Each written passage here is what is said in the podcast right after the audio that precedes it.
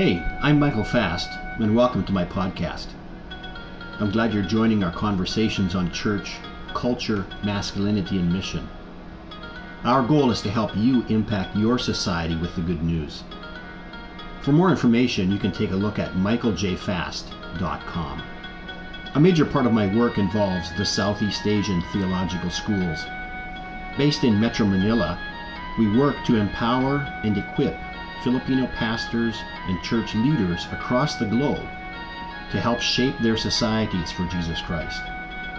Check out schoolsofmission.com for more info. Today's episode is from a class entitled Pastoring in Times of Crisis that I taught in January 2021. Hope you enjoy.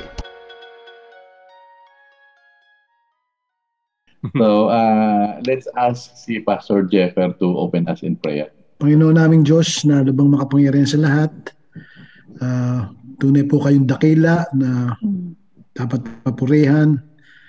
Lord, uh, maraming salamat po sa gabing ito na sa kami po ay muli ninyong tinipon upang uh, kayo po ay aming papurihan, Lord, at uh, at kami po ay ma- makapag-aral ng inyong uh, salita at ang mga pamamaraan Lord sa sa gawain upang kayo po uh, napalago ang inyong kaharian Lord. So Father, uh, uh, bigyan po niyo kami ng uh, uh, wisdom at saka pangunawa uh, nang sa ganun po ay malaman po namin kung ano po ang uh, nararapat at uh, mga hindi po nararapat Lord. So Lord, uh, patnubayan po niyo kami lalo-lalo na po si uh, uh, Dr. Mike uh, sa kanya pong uh, ibabahagi sa amin. Pangunahan po niyo siya sa kanyang uh, ituturo na, na, na, na nawa po ay makapagbigay po ito sa amin ng kalinawan kung ano po ang mga dapat namin gawin, Lord. So, Lord, maraming salamat po at uh, uh, muli po namin hinihingi ang inyong patnubay. Sa ngalan po ng inyong anak na si Jesus, aming tagapagligtas ngayon at magpakailanman. Amen.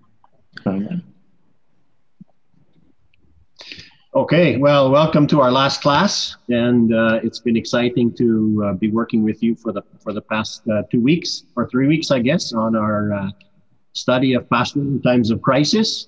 And so today, since it's our last class, I, I'd like to concentrate a bit on discussion. So yung unang gagawin natin is sasagutin naman natin yung yung mga I think a few a few days ago meron naman chat na may mga luma, may mga lumalabas na mga ibang mga issues. And then apart from the chat, uh, we can talk about I think may ibang mga issues na ni-raise din sa sa um, ng ibang mga students. So we can just talk about some of these issues. And then I hope to also just do an overview of our assignments. Uh, kasi marami din nagtatanong sa akin na nanghingi ng extension. Uh, the deadline, by the way, uh, for the classes one month after the class is finished. So end of February naman yung deadline. Pero kung nangangailangan pa rin ng extension, mabait naman ako. Uh, so ano lang naman yan, uh, madali malapitan eh. So let's uh, we can uh, uh, we can uh, work through some uh, some uh, some of those things. It's no problem for for us to have an extension. Uh, but today, but today, I guess we will um, we we will um, uh, just talk about some of the. Let me just share my screen here. I guess uh, we'll talk about. Uh, uh,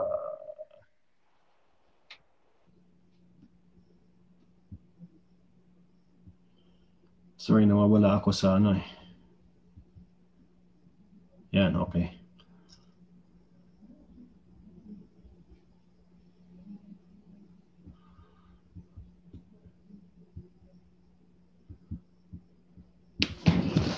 Okay, so uh, we can uh, uh, we can uh, continue talking about pastoring in times of crisis, and um, I guess uh, we have some yeah some questions that were raised, and, and of course, if you have more questions you'd like to answer, we can uh, just put them in the chat, or we can talk about it during our discussion time.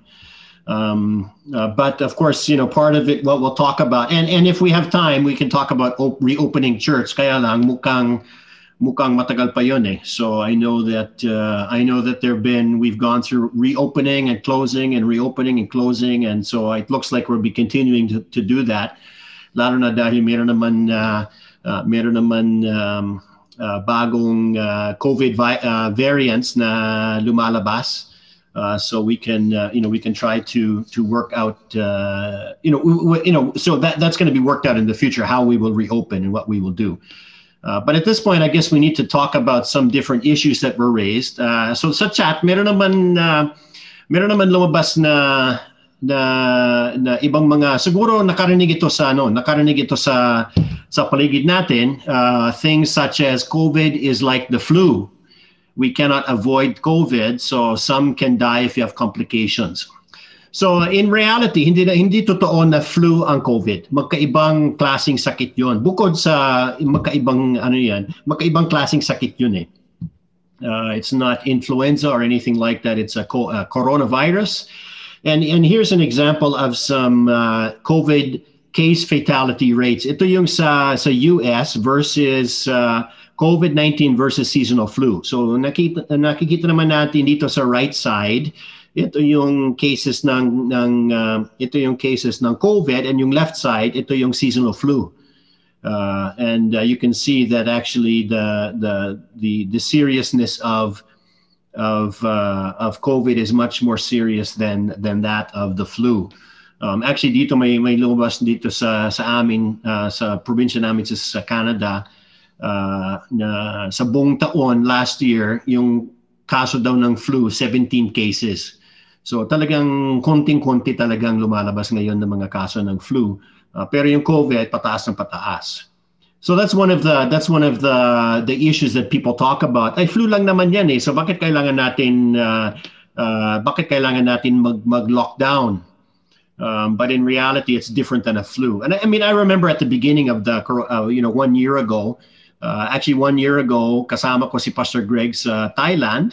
And uh, nung pauwi kami, andun kami sa airport ng Thailand at medyo uh, medyo um, medyo nakakatakot na konti. Uh, because there's all these people in the airport in Bangkok, lahat nakasuot ng mask, lahat ng yung iba nagsombrero pa sila, nag nag-gloves pa sila, uh, kung ano bang damit na sinusuot nila. Uh, pero dahil sa sobrang daming tao, hindi pwedeng umiwas. And so I remember thinking, eh flu lang naman to, hindi naman to ganun kalala. Pero as we go we went we as we progress through time, we realized that uh, it's much more serious than flu pala. And so um, and so it, it is something that we need to care about. So we can't just sort of say flu lang naman to kasi hindi naman pala totoo. Um, although it's a surprising number of um, of uh, um, a surprising number of uh, of theological reasons for staying open and they mentioned flu lang naman to mga pastor to na walang alam sa medical uh, at kung ano-ano bang kinakapitan uh, conspiracy theory kumakapit sila doon um, I think that as pastors we need to take the advice of medical experts and uh, and uh, and follow their their advice on this. Um, there's also, um, I guess, thinking about that. Um, you know, there's lots of arguments about. Um, there's lots of different uh, kinds of illness. You know, I remember hearing one uh, one pastor talking about oh, you know, so many people die from alcoholism, so many people die from uh, from car accidents, so many people die from cancer, from heart disease, you know. Uh, and, and that's true. Maraming talagang namamatay. Maraming dahilan kung bakit tayo namamatay. So how so but what difference does that make? I mean, we certainly have provisions to keep people from uh, to treat people who have alcohol problems. We have a treatment for people who have cancer problems. We have treatment for people who have heart disease.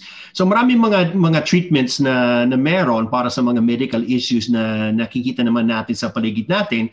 So bakit hindi natin bakit tayo ayaw tayo pumayag na meron naman din treatment or measures laban sa COVID-19. So I think that's part of the issue is not realizing the reality of the uh, of the sickness and I think uh, it, uh, it's fortunate we're in a group that, that recognizes the, the seriousness of the sickness and the reality of the sickness. So that's good.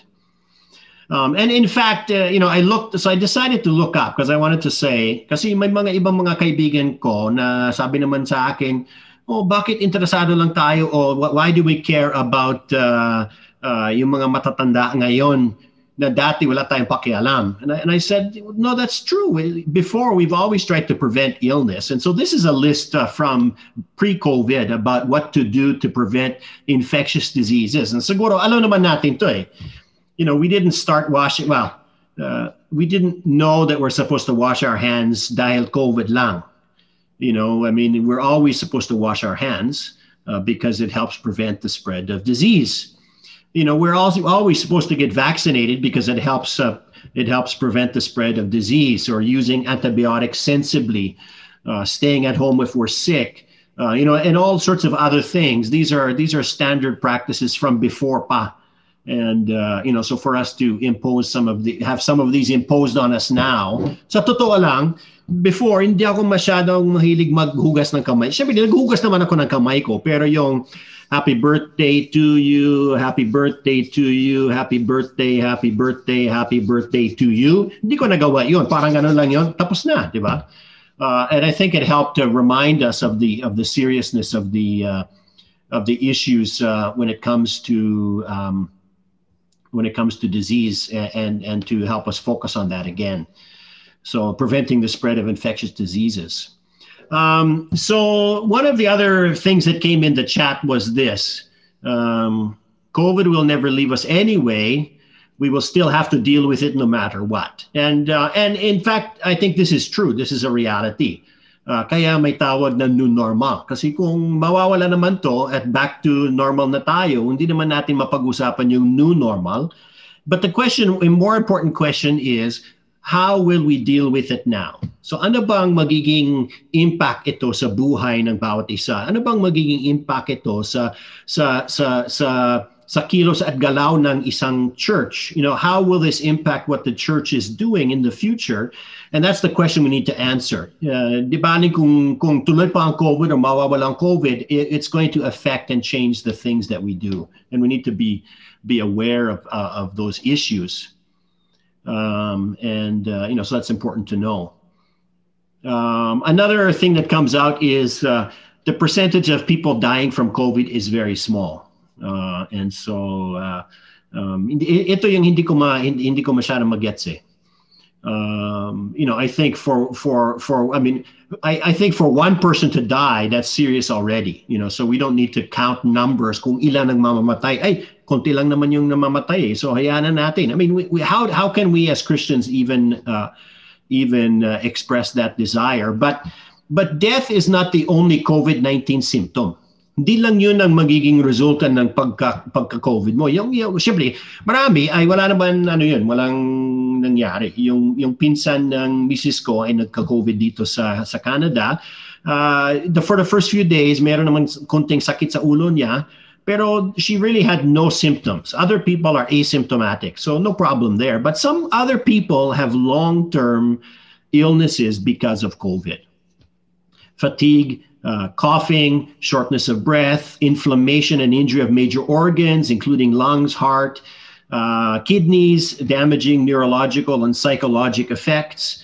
Uh, and uh, these symptoms often overlap and it can affect any system in the body. So it's not just death. So, so we certainly, it's important to look at the, the number of people who are dying from this disease uh, the vulnerable and also look at other people who get the disease don't die but they have long-term effects and and maraming mga lumalabas ngayon na, na mga kwento at mga studies patungkol sa long-term effects ng COVID kaya lang hindi pa natin alam kasi short-term pa lang to eh isang taon isang taon pa lang to so when we look at the long-term effect we're still waiting for that I, I guess another um, another problem is the danger of generalization or average. Kasi kung titingnan mo yung average ng buong mundo, mga 2%, 2, 2, 2 to 3% ang mga tao sa buong mundo ay namamatay. So sabi naman ng iba, 98% chance, chance of of of uh, of uh, recovery ako. So bakit bakit mag-shutdown uh, pa tayo for for for the sake of 2% lang? I think this this this neglects uh, an idea uh, the the the idea of um, other groups that are more um, are, are affected by uh, by COVID more than others. So we have an average. But if you look at some countries, yung may isang bansa na nakita ko, saan ba yan? San, San Marino yata. Yung bansa ng San Marino, nasaan ba to? So yeah, hindi. Uh, if we go case fatality rate, yung the country of Yemen, 29%. Okay? Ng mga tao na nagka-COVID ay namamatay. 29%, hindi 2%. Um, but if you go to a place like uh, the Philippines, 2% lang. So that's a huge difference. So to say that only a few people are dying from this disease is to misinterpret the data. Um, and uh, and in fact, you have a country like San Marino, isang malit na isa sa pinakamalit na bansa sa buong mundo, pero deaths per 100,000 is almost 200, 192 deaths per 100 100,000.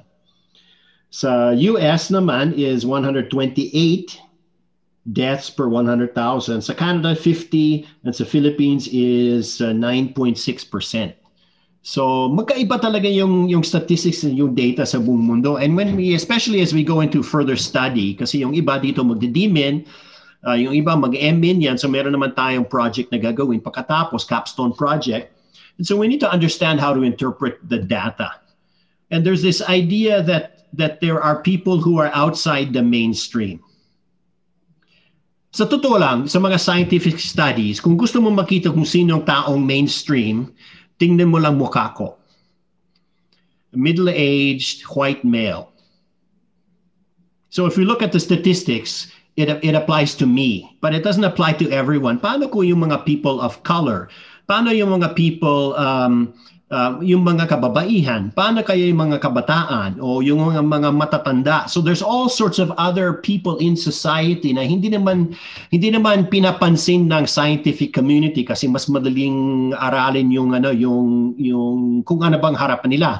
So if most scientists look like me and are like me, they we study ourselves. So here's some statistics. So let's look and see at some other other statistics here. So if we look at at confirmed deaths per million people, tingnan natin tong mapa ng buong mundo. There is not a consistent um, number. You can see some of these places, uh, they have uh, COVID-19 deaths per um, per 1 million people. Some of them, ano lang, uh, 0 to 1. Uh, and then it goes all the way up to more than 1,000. So you can see yung mga mas darker na color na, na lugar, mas marami na mamatay. Tingnan mo yung ano, kung saan yung pinaka-darkest. Uh, we have countries South America, North America, Europe. Uh, and then I think Iran yata yung isang malaki doon eh. So, you know, so you have this reality that that this is not affecting everyone in the same way. And so we need to be contextual. So it's contextual, decontextual contextual theology, kundi contextual uh, uh, medical analysis of what's going on. Uh, if we look closer to home, I guess, this is in the US, um, New York City Health. And so you look at the, at the, um, these are lab confirmed COVID-19 non-hospitalized cases. Okay? There's non-hospitalized, kulay blue, non-hospital. So ito yung mga taong nagkasakit ng COVID at hindi naman sila na papuntang hospital.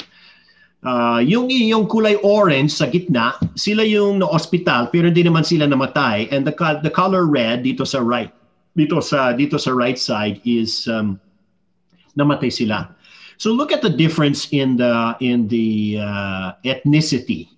So yung pinakamalala pala yung mga black and African Americans. So talagang hard hit sila. Kaysa yung mga Hispanic and Latino, yung mga puti, sila yung pangatlong uh, mga guhit dyan. And then there's Asian dito sa, sa pinakababa. So you can see within different communities, we have a different impact. And so to simply say, ay, kunti lang na mga namamatay, sometimes we are ignoring those groups of people that need our help the most. So let's do one more. This is in San Francisco area. Marami naman tayong kasama dito ngayon na malapit sa San Francisco. So you'll notice that the case to death ratio is the highest for Asians. So you have Asian 6.6%, uh, you have 3.8% for yung mga blacks, and then white people 2.8, Latino 0.04, and uh, um, you know of the total cases here. And so, which is 1.7. But within that 1.7, nakita napansin niyo ba yan? 1.7 ng lahat ay makakaroon ng problema. But within that 1.7, you don't have an even distribution.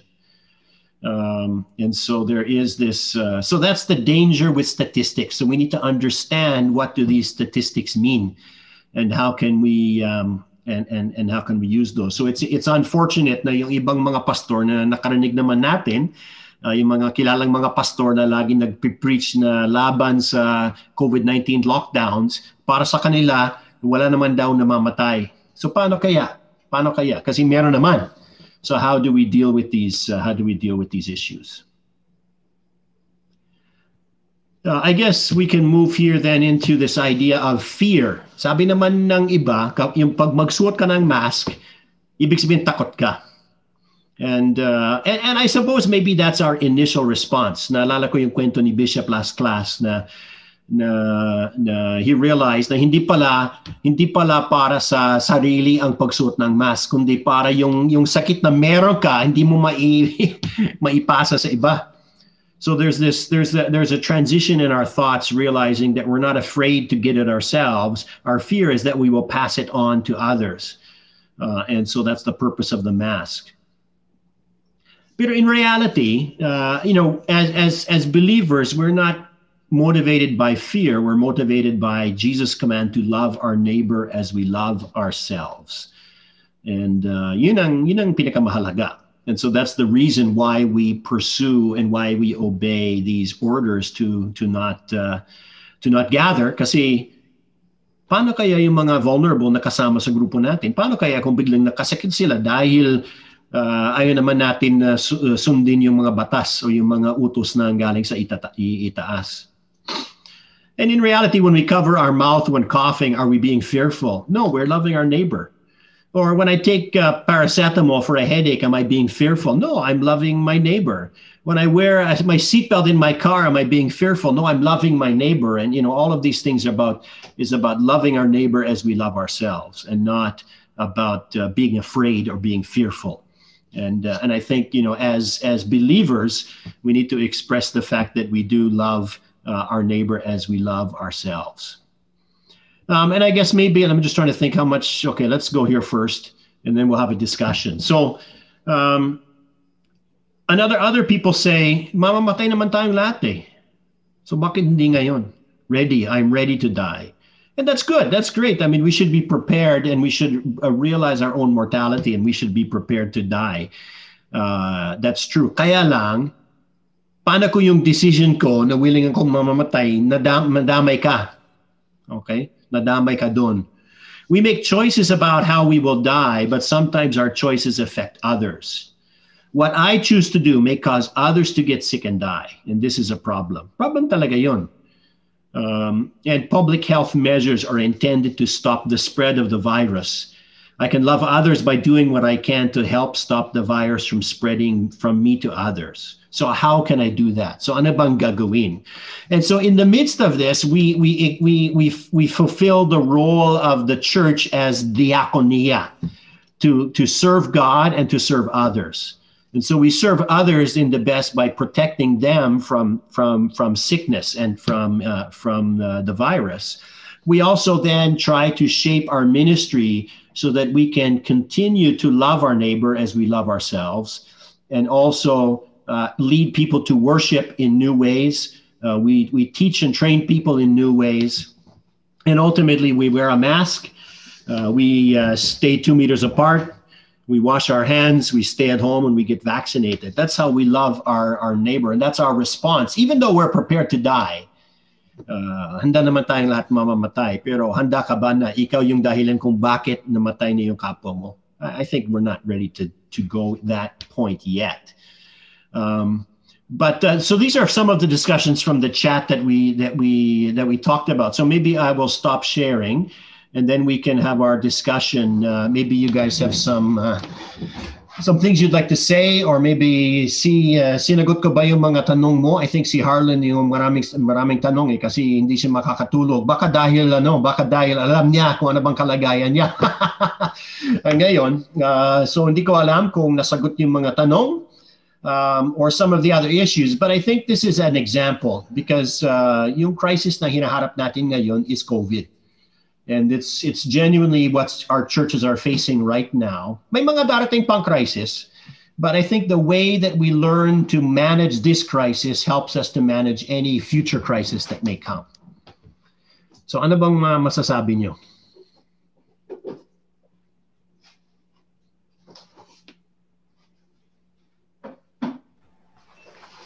Mauna na You yung can mga open classmate ko. ha? You can open your mics. Yeah. But go ahead, Pastor Harlan. Mauna daw yung ibang mga classic classmates niya. Ah, pauna yung nag- oh, sorry, hindi ko. Oo nga, siya makakabawi siya Ladies first, kasi. Oo, siya naman nagtanong, kayo naman magsagot eh. Yun ang ano, ganun talaga yun eh. uh, from the perspective of one, uh, uh, Albert Einstein at saka yung creation ng Panginoon. Uh, sabi nga niya na uh, God was so brilliant in creating time. Sabi ni Einstein, without time, everything will happen all at the same time. all at the same thing. So, I mean, imagine kung, kung ang death natin say, namatay ka na ba? O, patay na tayong lahat. so, kasi walang time eh. Walang reference sa time. So, Oo, oo, oo. God's time. Yeah, kung mamamatay tayo lahat, only in God's time. Yeah, Yeah. yeah. Mm.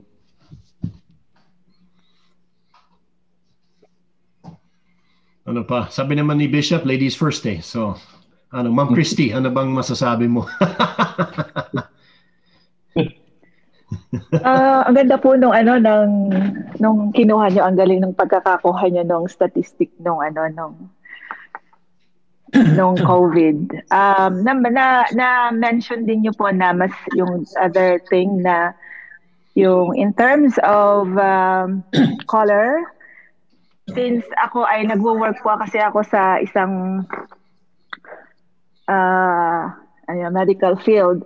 So, napag-aralan din namin. Nag, nag, ang work ko po is yung nag-harvest, nag, nag, sa Human Tissue Bank po kasi ako nagwo-work. So, during pandemic, kapag kapag ka COVID patient yung cadaver namin, hindi automatically hindi na siya good harvest. And and doon sa study din sa sa work namin, mas napansin na ma- bakit mas mataas ang uh, bicolor. In color, mas madami kaming cadaver na hindi nire-reject because of the color. So, may lumabas doon po sa research, doon ay doon lang 'yon sa work namin na kasi yung blood chem ng ng itim ay may may kakaiba at compare doon sa Asian or sa white. So siguro is doon sa mga COVID cases may may mga data na mas mataas din sila na na, na nakakontaminate and then the issue is hindi naman hindi naman siguro yung uh, bicolor or demographic uh, uh, culture o kung ano man kundi yung how do we care dito sa lumalalang sitwasyon. So, ano ba talaga, fina-follow naman ng iba yung yung uh, mga medical precautions, pina-follow naman natin, pero bakit uh, meron pa rin? Kasi hindi naman hindi naman lahat nag-o-object doon sa uh, doon sa issue na, oh, wag kang mag-wear ng mask kasi hindi ka makakahinga, yung mga ganyan. Pero uh, meron namang alam ko na nagfa-follow ng mga precautions and yet, uh, uh, kontaminado pa rin sila at meron pa nga kaming kilala na hindi naman siya lumalabas, pero na na-contain, na-kontaminado siya at namatay siya. So, uh, in reality is talagang may uh, mayroon uh, meron disturbing concern para sa akin ang ang sakit na COVID. Hindi dahil hindi ako naniniwala or meron talagang uh, isa nang galing ang COVID. It's not the issue of, oh, parehas lang naman siya ng flu. Parehas lang naman siya ng mga ibang diseases. Tama po yung sinabi nyo, hindi naman sila magkaparehas ng flu. And because this is a viral din naman na, na umaatake at uh, sumisira ng uh, maraming organ ng tao. Pero bakit naman may gumagawa ng mga precautions and yet yun pa rin. And then m- meron naman na ah, tinamaan siya, pero okay naman siya. Meron din naman po kaming kaso na ganyan. So, ang para sa akin is meron akong ah, parang may disturbing kind of thing sa aking isip na ah, pa- ano ba talaga to? Parang ganun. Kasi, yun nga, may kilala kami na nagkaganito and yet ah, namatay siya. Meron naman na meron siya pero hindi naman siya namatay. So, uh, pina-follow naman natin yung yung yung issue ng precautions na pinalabas ng ah, ng gobyerno and yet marami pa rin kumbaga hindi ko hindi ko rin siya maintindihan kung ano talaga ang specific na na na meron akong ah, meron akong concern, meron ba ano ba talaga parang gano'n. Meron talaga po sa akin para sa akin is disturbing concern ang COVID para sa akin. Okay. Okay. Uh, is, as an answer mo sa sa tanong mo, Christy, ang ang big picture mo na nasagot and uh, meron specifically nasagot doon na in the practice of the Christians before us. Unang big picture is uh, uh, we are now in what you call information age. Actually, lampas na tayo sa information age. We are now called accelerated information age. Uh, noong 100 years ago, uh, hindi nila to tinatanong sa Spanish flu kasi kulang-kulang yung kalaman nila, kulang-kulang yung infrastructure ng information para malaman nila. You are in the medical field, you are uh, dealing with uh, the micro details of how a body responds to uh, mga epidemic na tulad ng ganito. So, na-accelerate yung knowledge mo and then you're asking questions na na parang question ni Job. Answer me, God. Uh, sa kasi hindi ko mayroon bakit you know parang ano and instead of addressing that question let me share to you to you guys yung response nung ano nung sa bubonic plague sa Rome uh, ito ma-share screen ko ha uh, I, I pulled this out from the Vatican archives. Na, nakikita nyo? Yes. Can, can you, can you see Yeah. this? Yeah. Can you read it? Opo. Yes. Okay, si, si Diognetus ay isang ah, ano siya, para siyang statistician, isa siyang ano sa emperor ng Rome. Tinanong niya during the height of the bubonic plague, bakit ah, ganito ang response ng mga Kristiyano of those who are believing in Christ sa Rome? Lumaganap na yung Rome doon, ah, mga Christian sa Rome. Sabi niya, Christians are indistinguishable from the other men, either by nationality, language, or customs. They do not inhabit separate cities of their own or speak strange dialect or follow some outlandish way of life.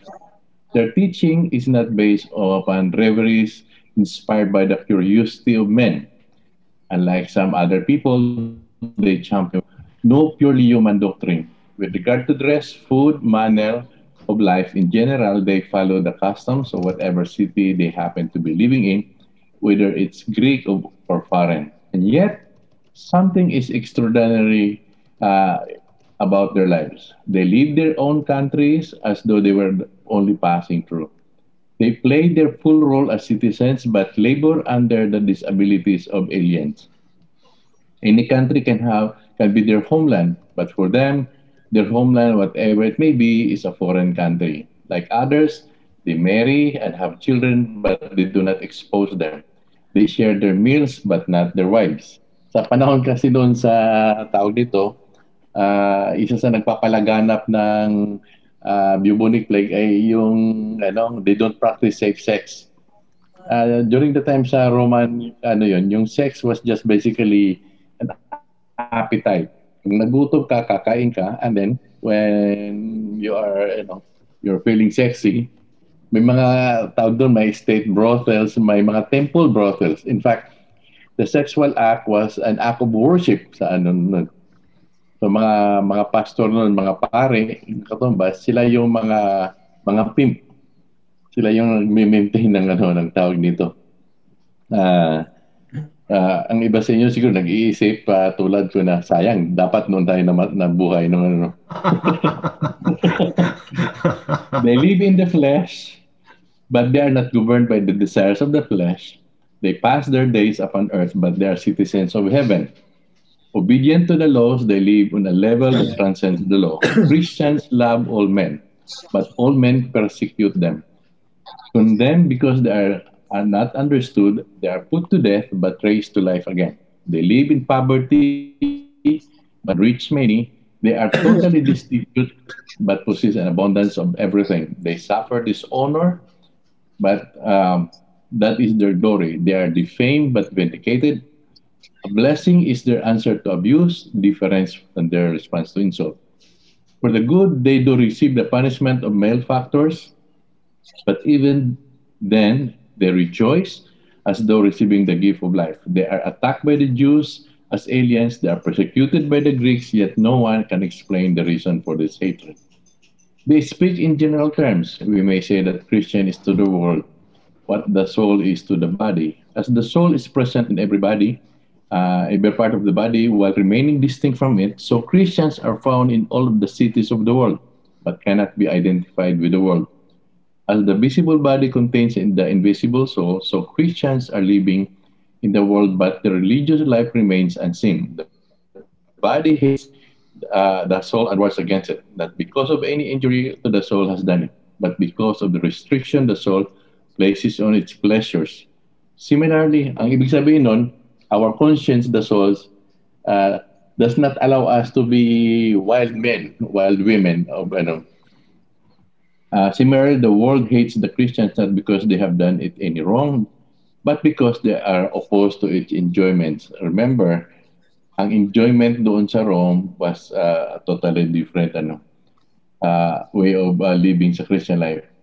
Christians love those who hate them, just as soul loves the body and all its members. Despite the body's hatred, it is by the soul enclosed within the body that the body is held together. And similarly, it is by the Christians detained in the world as, a, as in a prison that the world is held together. The soul, though immortal, has mortal dwelling place, and the Christians also live for a time amidst perishable things, while awaiting uh, the freedom from chains and decay that will be theirs in heaven. As the soul benefits from the deprivation of food and drink, so Christians flourish under persecution such as the Christian's lofty and divinely appointed function, which is not permitted to excuse himself. This is the letter from Diognetus uh, papunta doon sa Roman Emperor. Doon sa old Rome, the Roman city, uh, city of a million people, wala doon libingan.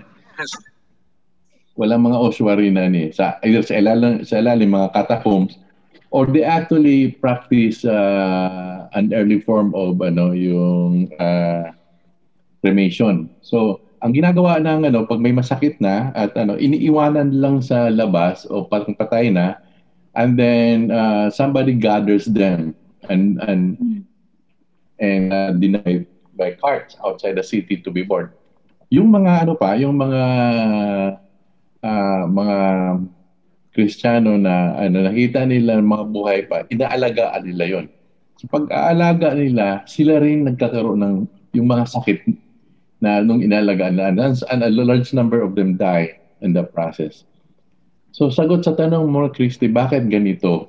You know, ang sagot ng Christian history is um, mahirap sagutin yung tanong na yan. Malalim, di maarok. Pero ang magagawa ngayon ay ito.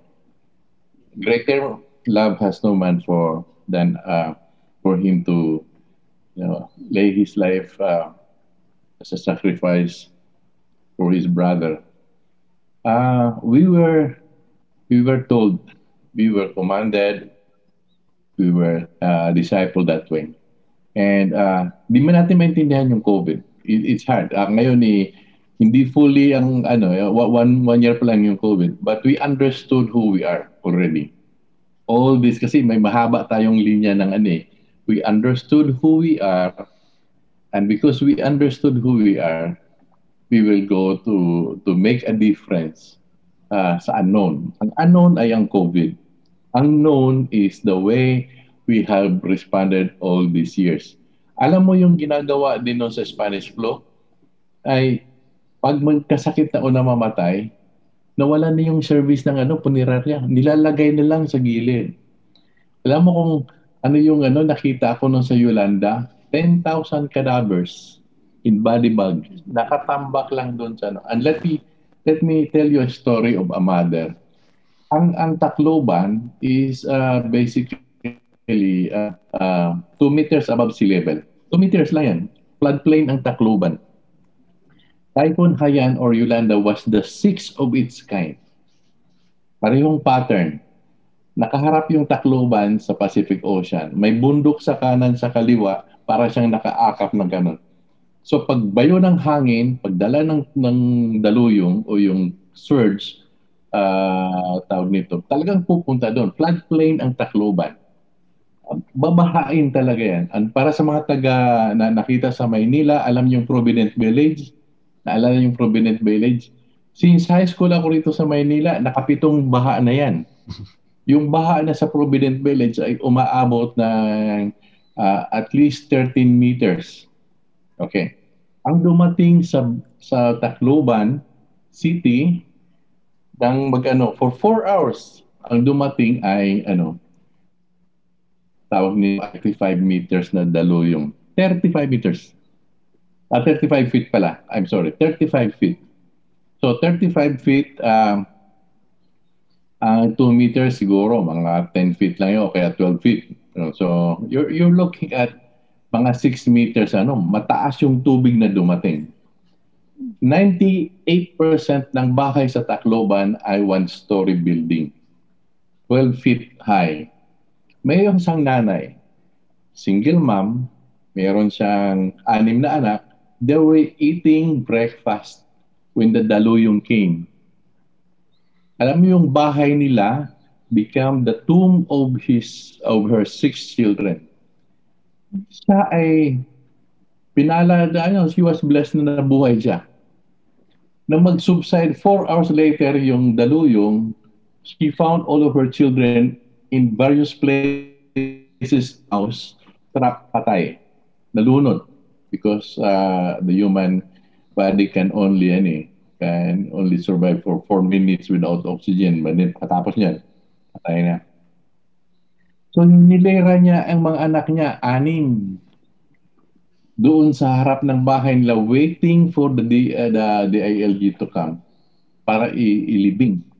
On the third day na medyo nabubulok na yung body, walang dumarating na DILG, uh, she decided to bury them in her yard.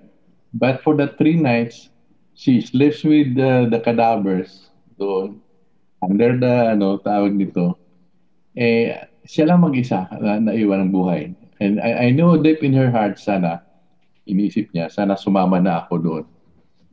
Uh, in, in my ministry as Bishop of BCP, my first year baptism by fire was yung uh, flood sa ano, yung liquefaction flood sa Ormoc, 6,000 patay. And after 3 4 days, 6,000 katao, binuldoser yun. Hindi makaiyak yung mga tao, bloated na, halwang binubuldoser to a great pit um, siyempre, na, na nahagip mga ulo, na, na, na, na, na nababali, na natatanggal, gumugulong, na, na dismember yung body. And the worst atrocity is uh, when you cannot uh, grieve. Ganun nangyari sa Yolanda. I'm sure you are well aware sa, sa ano sa sa COVID uh, diyan sa sa US where uh, yung mga elderly sa mga sa mga homes, mga homes for the elderly, they die alone. In fact, marami nagpapasalamat to. May yung isang isang mayamang mayaman na kapartner namin sa business. Ma, uh, his mother died alone. Hindi naman ano, ba, kasi may COVID eh. Tapos, pinicturean yung bangkay, pinakita sa kanila through uh, uh, Zoom. At uh, ito ba nanay nyo? So, ma-confirm na clinimate. Pero alam mo, pasalamat niya, sabi niya, the last 36 hours of my mother's life, she was comforted by a Filipina nurse who did not live by her side.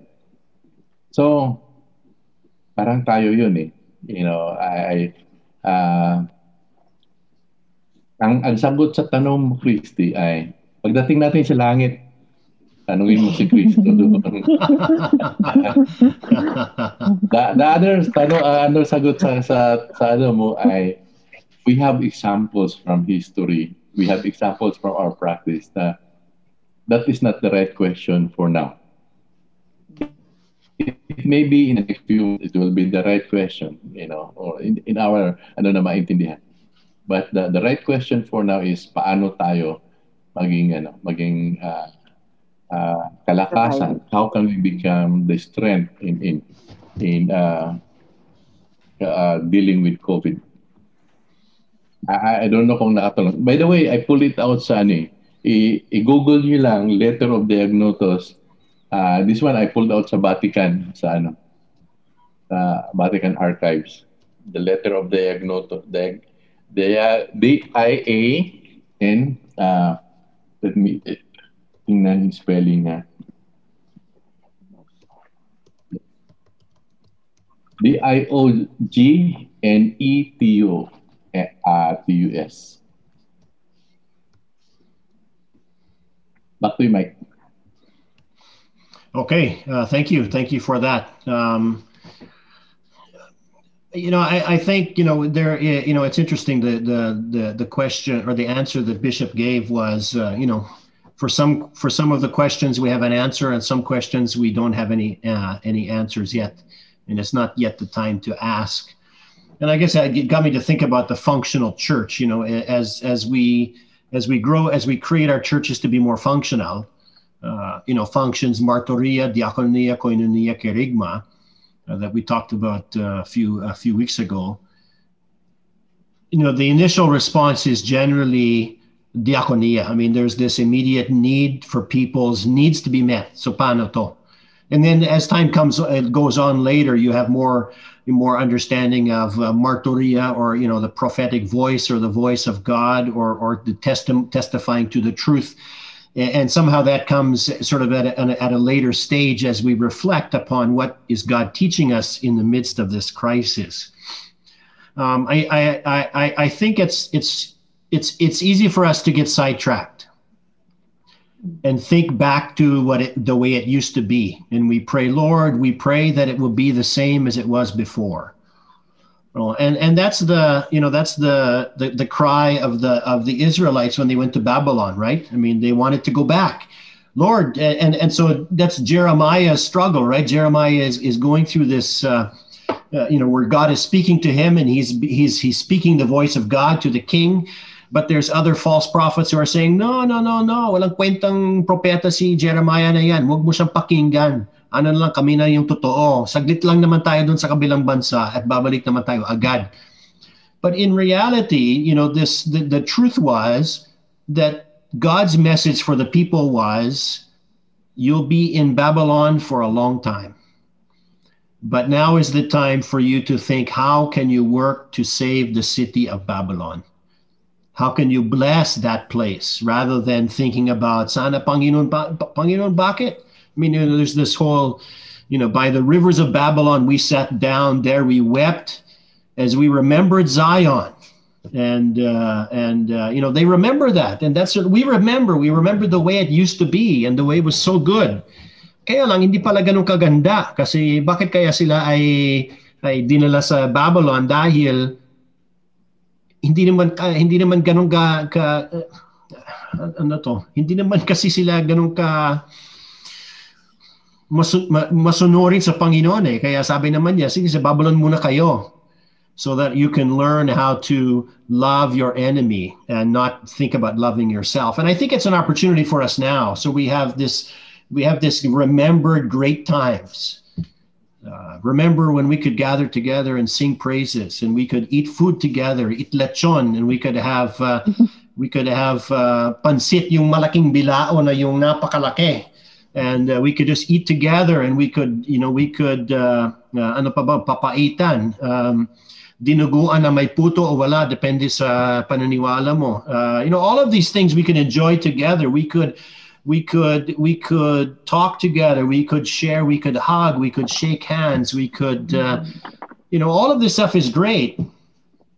But I, I wonder if God is saying to us, okay, and that's good. That's not. That's a good memory. But ano bang susunod na ipapagawa ko sa iyo? What does God want us to do now? And so I think it's important for us as, as we do our theologizing. I think it's it's it's misdirected for us to theologize. Lord, allow us to meet again. Our our our, our rights are being suppressed. Huwag na tayo papasok doon. I think we need to theologize and say, Lord, what do you want us to do now in such a time as this? Uh, parang si ano, sino yan? Si Esther, di ba? Nasaan ba si Esther? Nasa ibang bansa siya. Nasa ano, uh, isang grupo ng you know as time progressed papatayin daw silang lahat eh yun ang balak ng ni, ni yung kalaban nila ni Haman eh but yet Esther was there for such a time as this uh, ito ba ang ano ito ba ang oras natin is this the time God wants us to do something is this the time we can seize the moment to to to transform how we think and what we do for the Lord? Is this the time for us to become more functional in our church? Anyway, uh, I am talking too much, so ano ba?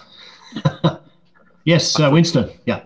Yeah, I just want to share that particular concern that some of the pastors may preach this that this is of Satan, you know, when you talk about COVID 19 or of the other side. Um, the, res- the recent uh, studies of viruses, because this is a virus like the HIV and the other thing, that it's part of the creation. So it's not of Satan. It's part of the creation. So that, that's something that you need to make sure that there's clear view on your side as individual who speak on this one just like Pianonon was mentioning that if it was part of the pandemic, it's the, the whole interaction with the human. Remember, this virus was not did not start from the human. It's it thrived well with other animals. And the recent study is that our placenta has at least that covering of viruses. Not COVID, but virus also. And the idea for that one, according to the uh, people who are studying the growth of the babies or the children, if the placenta has no virus in it, covering it as if it's part of that uh, human DNA. Because the human DNA, the first uh, uh, first portion, they said 21 letters, is of virus. The idea is so that your immune will not automatically attack the placenta as a foreign body inside the woman's womb. So imagine a pastor preaching over there, oh, Satan brought this pandemic to us. Oh, yeah. That's why the first question that they said, what did the Chinese eat? Because chances are this is probably inside the animal, you know, and then it got brought out into that. But it doesn't matter if it's from the animal or something else. But to put it also in the point wherein it's of Satan, it's just basically adding into the uh, ignorance when it happens that way because people will subscribe to that. After all, it's it's death.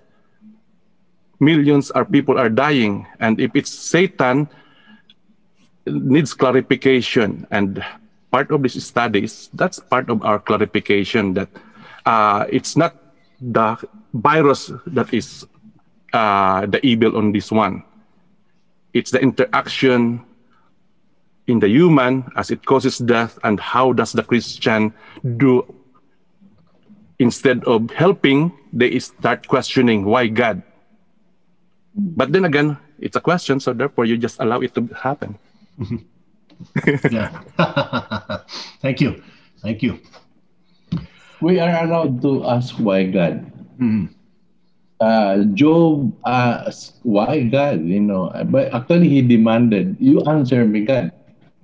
you know, sabi ng apat kong kaibigan, uh, ikaw ay nagpaparusa sa may kasalanan. At uh, siguro, sabi nila, may kasalanan ako malaki, pinarusahan mo ako eh. Namatay yung ano eh. Yung mga anak ko, namat, nawala yung ari-arian ko. Ang naiwan sa akin yung asawa ko na sinasabihan pa akong murahin kita para mamatay ka na. Mamatay. Sabi niya, ay di man ang answer. Eh dumating si God. Iba ang answer ni God.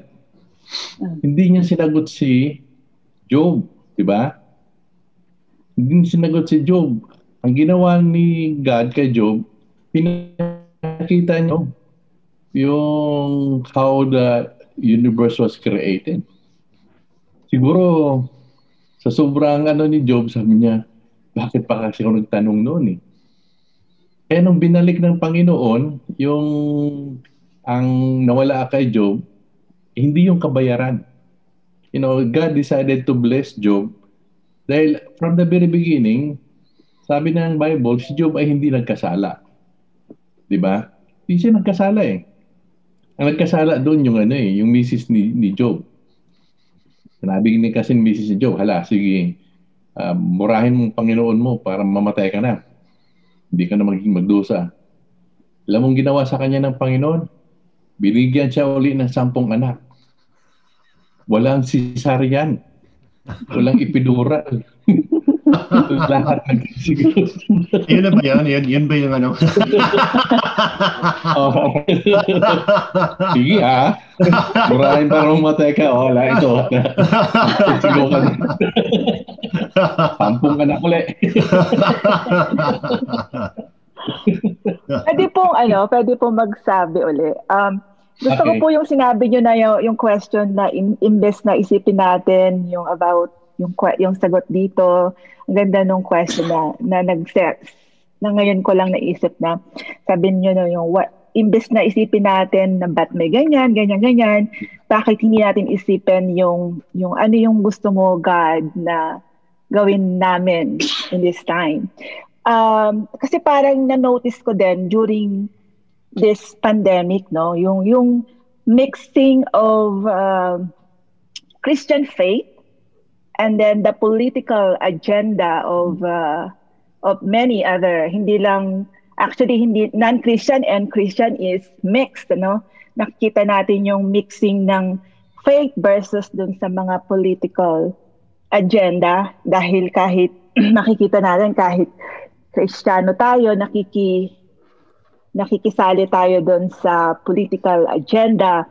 Maraming sinasabi na yung yung political agenda in the sense yung somehow they putting that together na nagkakaroon ng confusion yung marami sa sa atin na people are making assumption based on their culture, based on their color, yung mga demographic types, and then yung yung challenging na na-challenge tayo mga Kristiyano na kapag if you say something na halimbawa uh, ano ka na Kristiyano and if you say something, nagkakaroon ng highly triggered yung makakarinig sa'yo na, oh, galing yan sa ano, demonyo o galing yan sa uh, parusa yan ng Panginoon.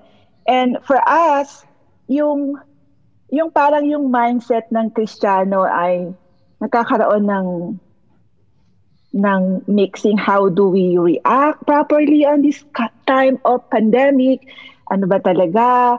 Or meron naman tayong nakikita yung idea na na oh uh, we have to be uh, discerning pero we have to be courageous. And then we are trying to uh, win some and at the same time uh, sasabihin natin, natin sa iba na oh we are warrior of God.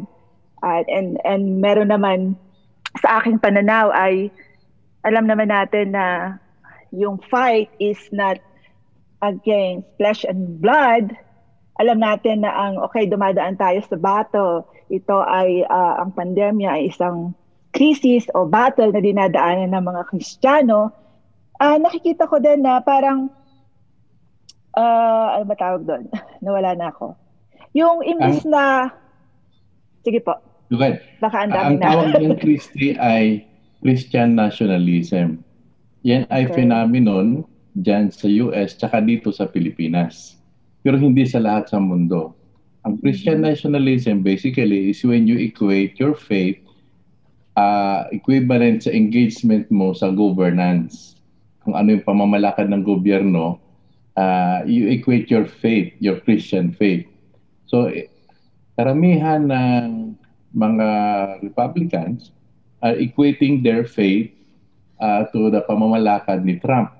Karamihan naman ng mga Democrats equating their faith against sa pamamalakad ni Trump. Both are engaged in what you call Christian nationalism.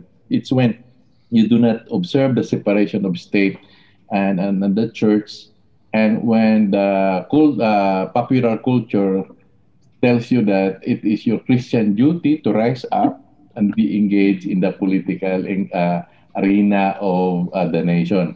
Ganon din dito sa Pilipinas. Nahati kami sa tinatawag na Christian nationalism.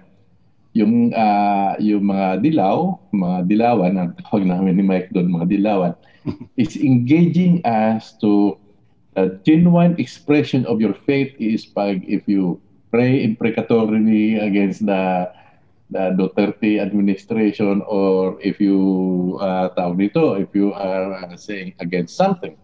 Sasabihin naman ng mga uh, taga uh, DDS, you know, uh, by the way, ang umpisa ng DDS is Davao Death Squad yun. Tapos sasabihin naman ng DDS ay hindi. Our Christian faith uh, allows us to defend PRRD, si Presidente Duterte, because siya lang yung nag-a-advance ng ano natin. In fact, sabi niya, siya lang yung ano, nagbigay sa atin ng one month to celebrate the Bible in last uh, last year sa January. Uh, dati, one day lang. Dati, one week lang. One day kay kay Fidel Ramos, one week kay ano kay tawag nito, kay Arroyo na mga executive order, sa kanya isang buwan. Isang buwan talaga. Naman niya yung National Himab Day, El Fitr, lahat-lahat. Uh, pero sabi niya, mga Kristiyano, binigyan niya na isang buwan. Isang buwan na magsiselebrate yung Bible. So, it is a matter of faith that we have to defend PRRD. Ang tawag doon ay Christian nationalism. Uh, ito naman ay doon lang sa mga bayan tulad ng US at ng Pilipinas. Uh, we are have a very close ano. Pero hindi naman nangyayari ito sa iba eh. Sa Japan hindi ito nangyayari eh. Sa hindi ko alam kung nangyayari ito sa China. Hindi naman ito nangyayari sa Taiwan. Uh, sa South Korea medyo kasi uh, almost 50% ay mga evangelicals doon. In fact, uh, mga evangelicals na ano doon eh sila nagkakalat ng COVID doon because alam mo yung isang pastor na ginader niya yung dalawang libo niyang miyembro kasi sabi niya yung COVID ay madadala natin yan sa ano sa dasal. So, uh, Christian nationalism is seeing that Christ's kingdom should overpower all the kingdoms of this world. Uh, yan din ang pananaw noong ano yung crusade Christendom. Ang pananaw natin, oh, pananaw namin ni Mike, ato, pananaw ko is that God created society to be plural uh, pluralistic. Ibig sabihin, He allowed na mayroong mga Muslim, He allowed na may mga Buddhist, He allowed na may ano. Tapos, ang ang engagement natin na dinala ng mga missionary is adversarial. You convert them because they're not going to go to heaven pag hindi mo sila convert. So, adversarial, eh. malakas ang dating.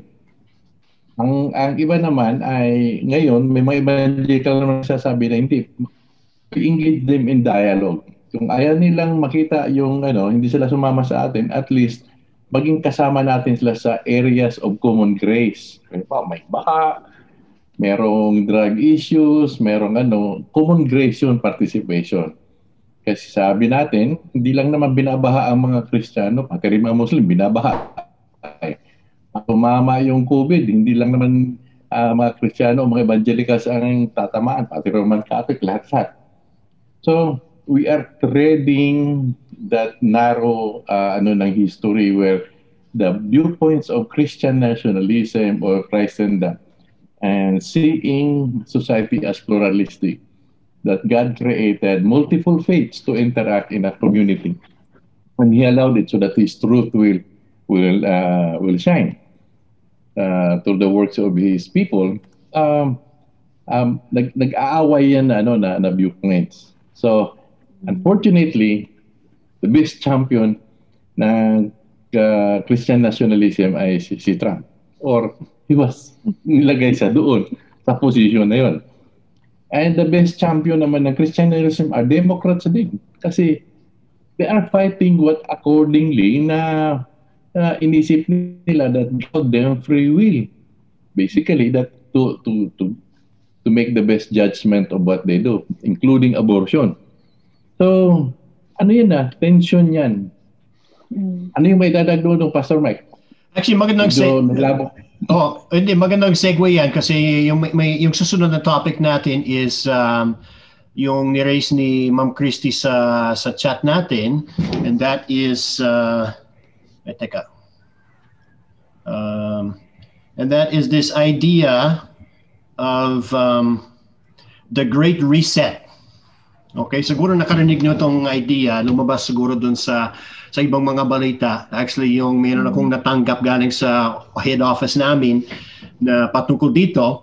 Pero there's this idea, and connected ito sa sinabi ni Bishop uh, patungkol sa Christian nationalism at yung yung yung tanong ni ni Christy um, na, na nagiging isa ang, ang, ang, ang, ang, ang citizenship mo sa isang bansa sa citizenship mo sa langit. So parang iisa lang yon, hindi naman da- dalawa. So there's this there's this idea, this word called the Great Reset at yung ibang mga tao takot na takot sila dito, yung mga Kristiyano. So bakit kaya? So ipapaliwanag ko sana and, and maybe we can it will help us as we develop our own our own ideas. On the basic idea, ano bang um, ano bang ibig sabihin ng Great Reset? Um, uh, and uh, this is by the World Evangelical Fund. May na-share, may na-share si Bishop doon na, na document.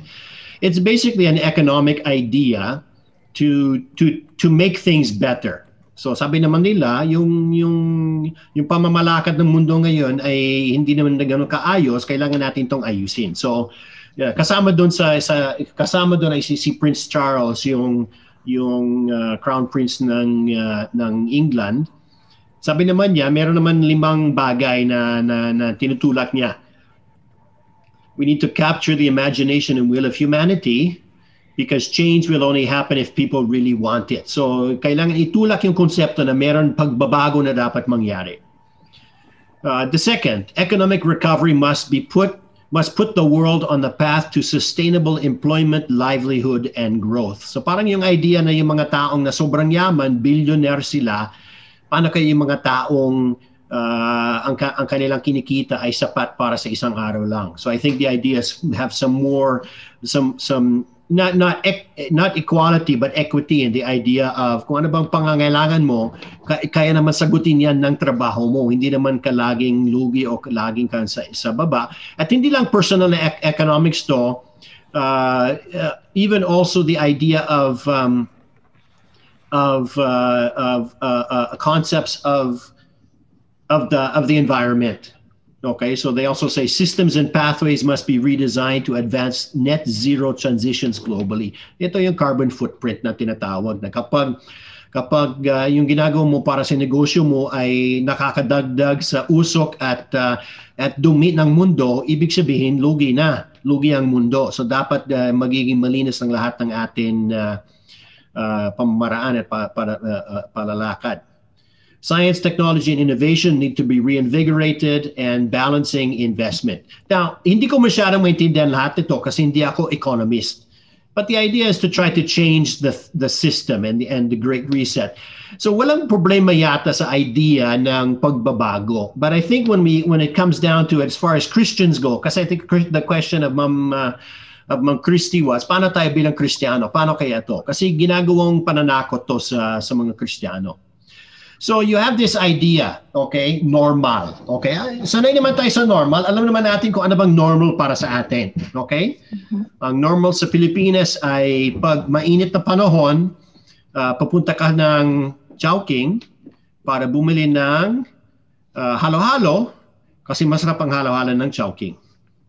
So yung part ng pagiging normal ng, ng, ng buhay ng Filipino ay meron halo-halo. Ito ang tanong ko sa inyong lahat nung panahon na wala pang ref, paano kayong halo-halo? So naging normal sa atin yung halo-halo. Pero paano yung mga yung mga ninuno natin na wala man silang ref, so wala naman silang yellow, so paano kaya ang kanilang halo-halo? Wala pang halo-halo siguro. Noon, hindi normal sa kanila pero normal sa atin. So we have this idea of normal and what happened was pumasok bigla si COVID-19 pumasok si COVID-19 sa ating mundo at hindi lang isang tao ang affected, hindi lang isang bansa ang affected, buong mundo ay epektado ng, ng impact ng COVID-19 nito. And so now we have, we don't have the same normal. Yung nakagisnan natin ay ba, binabago ngayon. So yung mga anak natin, iba naman kanilang nakagisnan dahil iba na kanilang karanasan, iba na kanilang sistema. So they have a different way of growing up, a different way of learning, a different culture, a different heritage. And so now we have this new normal, ang bagong himtang na sinasabi natin. And so there's a debate. There's a debate. Kung kasali ka sa Facebook, alam ko may debate ito kasi yung mga memes ng isang ibang mga kaibigan mo, nilalabas nila na may, may dapat babaguhin sa mundo. Pero meron sa kabilang side, yung ibang grupo ng, ng mga kaibigan mo, sabi naman nila sana makakabalik tayo sa nakaraan. And uh, if we can only go to the way things were before, then everything would be okay. So so ito, dalawang dalawang perspektibo ang mangyayari. And so this is is translated into two statements, the great reset, ibig sabihin new normal, uh, yung yung yung pagbabago yung pag-aabante pa, pa, papunta sa kinabukasan. And the other one is the status quo. Kasi maayos naman ang sistema natin noon eh. So babalik naman tayo doon sa sistema na yan. So this is the this is the debate that happens. And within the within the within the world you have two groups. Mayroon isang group na gustong laging bumabalik sa dati. May isa pang group na laging gustong pupunta sa bagong kinabukasan. May dapat babaguhin at aayusin sa mundo. At so nahati, dito nahati yung Republican at Democrat. Sa Pilipinas, hindi ko alam kung paano yung hati nito eh. Kasi ibang sistema ng, ng, ng, ng Pilipinas, hindi naman related sa party politics, kundi personalities eh. Uh, pero ano naman yun eh, may mga tao na gustong laging inisip nila yung nakaraan. Yung nakaraan ay mabuti, maganda sana. The other people are thinking, meron naman dapat mangyaring pagbabago. The question we have is this were things perfect before? And does God want things to remain the same? Meron akong, ano, meron akong uh, inaaral kanina patungkol sa mga bagay nito. Uh, talking about, uh, you know, what does God want? Uh, uh, you know, and, and, and the language of the Bible is new. We have new birth. There's a new heaven and a new earth uh, there is a new covenant that God makes with his people. Uh, so the idea of something new and something being transformed, we look forward to transformation. Uh, we look forward to regeneration. All of these things are talking about something in the future that's happening. We, we, the old way we put, we turn away from, and we become the new, we become the new person and not the old person. So that's sort of this idea. So how does this work out? Well, we have some verses. Jesus came to Nazareth in, in Luke chapter 4. As usual, he went to the synagogue on the day of rest. He stood up to read the book of the prophet Isaiah. He opened it and found the place where it read, and this is what he quotes Isaiah chapter 66, I think, if I'm not mistaken, or chapter 60. The Spirit of the Lord is with me. He has anointed me to tell the good news to the poor. He has sent me to announce forgiveness to the prisoners of sin and the restoring of sight to the blind to forgive those who have been shattered by sin, to announce the year of the Lord's favor. Jesus closed the book. Then he said to them, This passage came true today when you heard me read it. So there's this idea that Jesus came into the world because he wanted things to be changed, something would be new. Those who are uh, those who are poor would have good news. Those who are prisoners would be forgiven. Those who are blind would see. Uh, those who have been shattered by sin would be forgiven, and uh, those who had no were not in favor would see experience the Lord's favor. So there's this idea of something new happening that we're that we strive towards. Revelation 22, 1 to 5. Uh, marami pang mga pwede natin gamitin halimbawa. I think we, we can look at uh, at um, you know Romans chapter 8 talking about uh, you know the things of the spirit and the new world and we can look at Isaiah chapter 65 um, but we can look at this. The angel showed me a river filled with the water of life, flowing from the throne of God and the Lamb. Between the street of the city and the river, there was a tree of life. It produced 12 kinds of fruit. The leaves of the tree will heal the nations. There will no longer be any curse. The throne of God and the Lamb will be in the city. His servants will worship him and see his face. His name will be on their foreheads. There will be no more night, and they will not need any light from lamps or the sun, because the Lord God will shine on them. They will rule as kings forever and ever. Uh, and then we get into Jeremiah 29, which we talked about already, but basically work for the good of the city where I've taken you as captives and pray to the Lord for that city. When it prospers, you also will prosper. Meron kasing idea na magbabago ang mundo, pero Panginoon ang kikilos para baguhin, baguhin ang mundo. And uh, you know, so we read that in in chapter in in uh, you know Jesus came to do that, and and in the end, God, because of God, what God does, uh, you know, in Revelation, then uh, we have this transition. There's no more sin, and there's no more crying, and there's no more tears. There's no more sickness. Uh, you know, there's justice and peace, and all cultures come together and and share in in in joy with God. But this, excuse me this uh, Jeremiah chapter 29, verse 7 says that I am to work for the good of the city, and you are to work for the good of the city. We're to work for the good of the city right now, not waiting for God to transform the city. So I, I you know I think you know I think we can tie it you know as as a bishop says kanina uh, connected ito sa sa ating political point of view. But I think beyond that, it's uh, thank you. But I think it's um, but you know beyond the political point of view we look at what god wants to happen. God wants us to be transformed. He wants us to wants us to be brought new not because of a national uh, victory of a president or or a prime minister or whoever or a king but because he is the king and that's the good news and uh, and I think we can work towards that. So hindi na tayo dapat takot sa mga words katulad ng Great Reset, ano bang mga words dito? Uh, the the um, ano pa? the promised land or or or you know or the new normal. Hindi tayo dapat takot diyan eh. We need to say, okay, how can we work towards this transformation in the world today? And, and I and I and the lesson, I guess, yeah, don't be afraid of words like the Great Reset or the Promised Land or New World Order. This is what we really want because it reflects our eschatological hope for an established kingdom of God. Uh, as evangelicals, we've often focused on hell. Magsisi sa kasalanan mo para hindi ka papuntang impyerno. And so our eschatological hope is not actually hope, it's getting out of hell. Kaya lang, kung titingnan natin yung sinasabi ng Diyos sa Biblia, sa Revelation lalo, sa eschatology, sa mga inasahan na, natin na mangyayari, sa pagbabago, sa pagbabago na, ma, na masahan natin na mangyayari sa mundong ito, hindi lang basta makakatakas tayo sa impyerno, yun yun na yun. There's the kingdom of God, this established kingdom of God where all of these things come to be true. So, uh, pag meron akong narinig na, na ganyan, ay naku, meron naman ano, New World Order, my promised land, my great reset. Ano kayang gagawin natin? Panginoon, huwag mong gawin yan. That's what God wants to do, actually. That's what He wants to be trans- us to be transformed. And I think it does come from a uh, it does come from an idea of um, a misunderstanding of sin.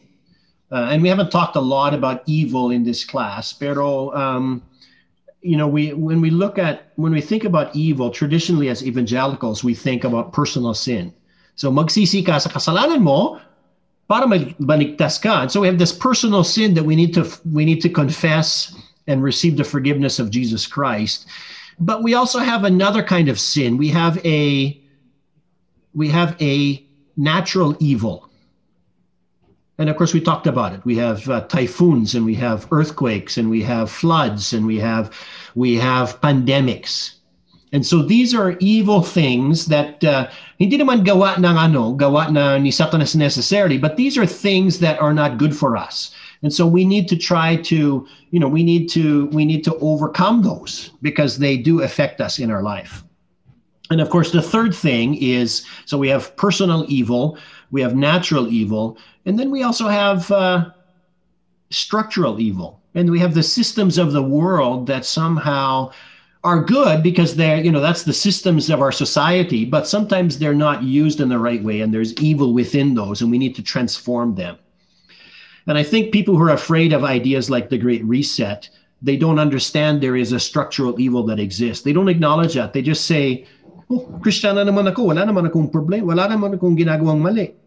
Uh, you know, I, I love everyone the same. I don't have any problems. So they don't think about the, the things they need to do to help transform society with the good news, not simply transforming themselves. And of course, beyond that, and we you know, we haven't really developed the theology too much for that. We do have a theology of disaster that we've been working on, but but there is this idea that there is sort of a natural evil that exists in the world, and, and we need to try to to not contribute to that natural evil. And so that's what we need to work towards.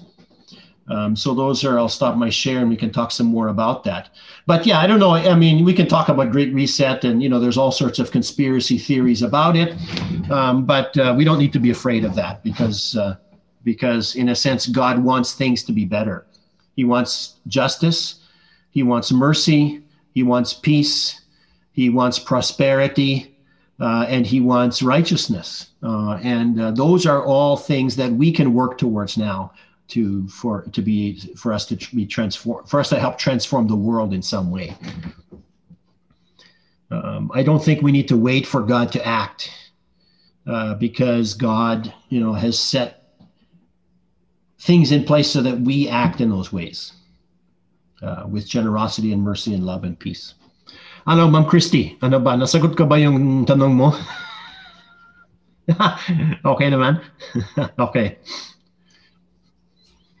Um, you know, we don't talk about politics too much, but uh, but we do talk about partnering with the, the the local community. You know, the church is not exclusively working all by itself. The the church in its ministry in the community partners with partners with government, uh, partners sometimes with politicians, partners with um, with NGOs and other organizations. It partners with the educational system.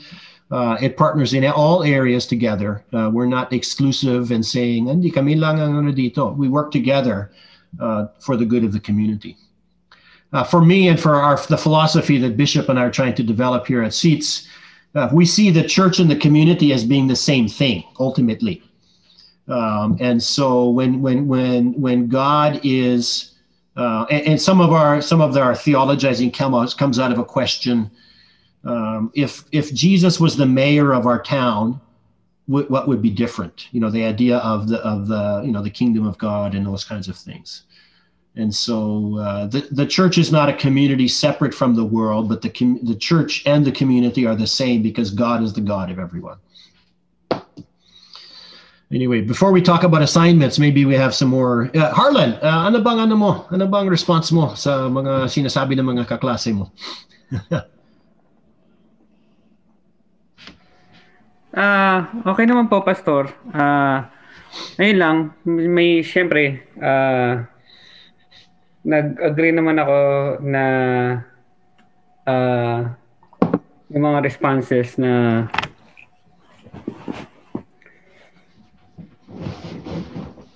nawala yung iniisip ko. Ah, bali ang sa akin pastor kasi ano eh medyo hindi pa rin talaga ako settled uh, dahil nga based sa mga nakikita ko uh, tulad ng nasabi ni Ma'am Christy yung sorry nawala mawawala ko ng konti sa topic kasi ano eh yung kaninang pinag-usapan hindi yung Great Reset. Yeah, no, okay, okay, no Ah. problem. Yeah, no problem. dahil ang kalaban natin 'di ba invisible. So ang nagiging ano is yung ibang mga pastor uh, they're treating uh, COVID like Satan, invisible enemy na na dahil sa invisible siya, we really have to stand firm. And thinking na helping people to gather so they can, you know, give them service spiritually. Thinking yung spiritual life ng tao is, you know, just by gathering, Hmm. like church gathered. Yeah. So missing the point again ng ng you know ways or functions ng church na pwede tayong magkaroon. Ah with regards to Great Reset naman po, tama naman po talaga.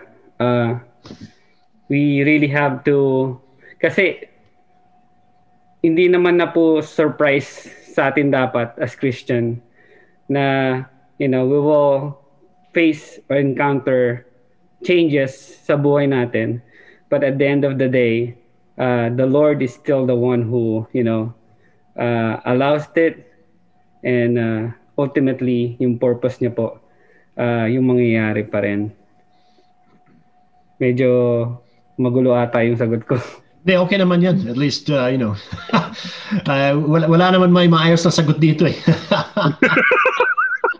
But, uh, ano, ay, kasi lahat tayo naguguluhan eh. lahat naman tayo naguguluhan eh. Pastor Mike. um, we, uh, ay, go, okay, go ahead, Winston, Winston. just on the great, great reset based on the things na nilagay mo sa ano na sa um, computer. Uh, my opinion, we haven't been there yet. So there's no reset such thing as to reset it to that point. We haven't been there. So misnomers ang mga terminology na great reset. A good example would be carbon footprint. I'll give you a good example. Noong kapan noong 2010, ginagamit pa ng US ang Freon 22 sa air condition natin. That's a fluorocarbons. Guess what happened? Nung makaimbento sila na maganda, na less ang dating sa environment, binenta nila sa India at saka China. If you are the Chinese and if you are the Indians and you are buying by the millions as your investment, would you partner with US and say, yeah, let's have a limited fluorocarbons emission? You won't. Because nag-invest ka na napakalaki, binigay sa iyo ang technology. Kung binigay nila yung 404, I- would consider probably. So, ang, ang- ang point ko is that sometimes we will be given a term thinking that it is okay. But the action deep inside is not. That's when we are blinded on our subscription. Yeah, that's uh, that's called structural evil. Yun ang ano eh. yun, ang, yun ang magandang uh, halimbawa ng structural evil yan. So parang ang ang ang uh, sa, uh, uh, sa bungad ano naman yun eh uh, okay na to pero meron pa na nakatago na na ibang motibo sa likod. I mean that's that's a, that's a good example of structural evil and of course that's what we're talking about. At hindi hindi nam- hindi naman na hindi ko naman sinasabi na kung ano bang sinasabi sa Great Reset na kailangan natin sundin. I think we just don't need to be afraid of that as if somehow the world will be destroyed or the church will be destroyed because the gates of hell will not prevail against the church. Uh, and uh, and I think that uh, you know that's that's that's part of our, our theology.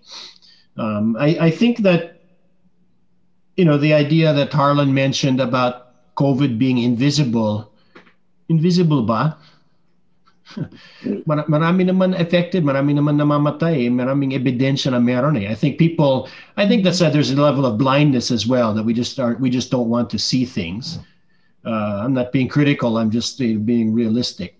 May mga By the na- way, it's 80 to 100 microns ang size niya. Technically, it's invisible to the naked eye. Yeah, Yeah. pero yeah, oh, 80 to 100 microns. Yeah. Pe- pero pero may ebidensya yun eh. Before we split it, it is visible under the microscope. But ang ang punto ni Pastor Harlan na we are not contending with uh, uh, flesh and blood, yung sa Ephesians na passage, which is true also dahil we are in the fallen world. Remember when uh, the ground was cursed, we start in this world. So, uh, merong tinatawag na theological ramification yung sinasabi niya. At uh, partly totoo yung declaration ng mga pastor na this is from the evil one.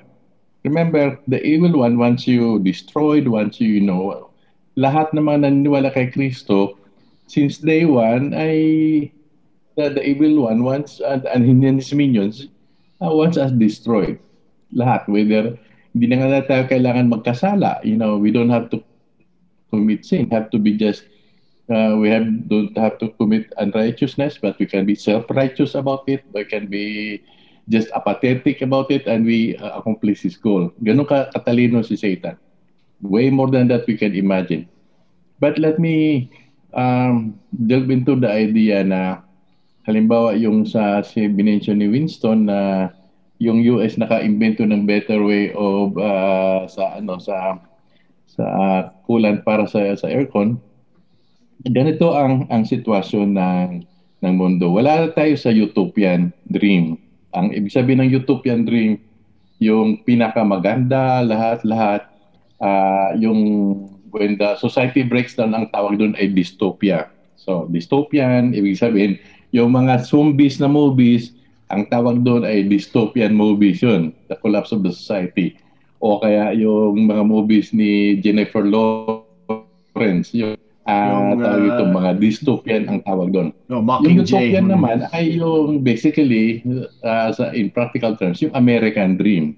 Ano ba naman yung American Dream? Bahay, lupa at saka kotse. Okay.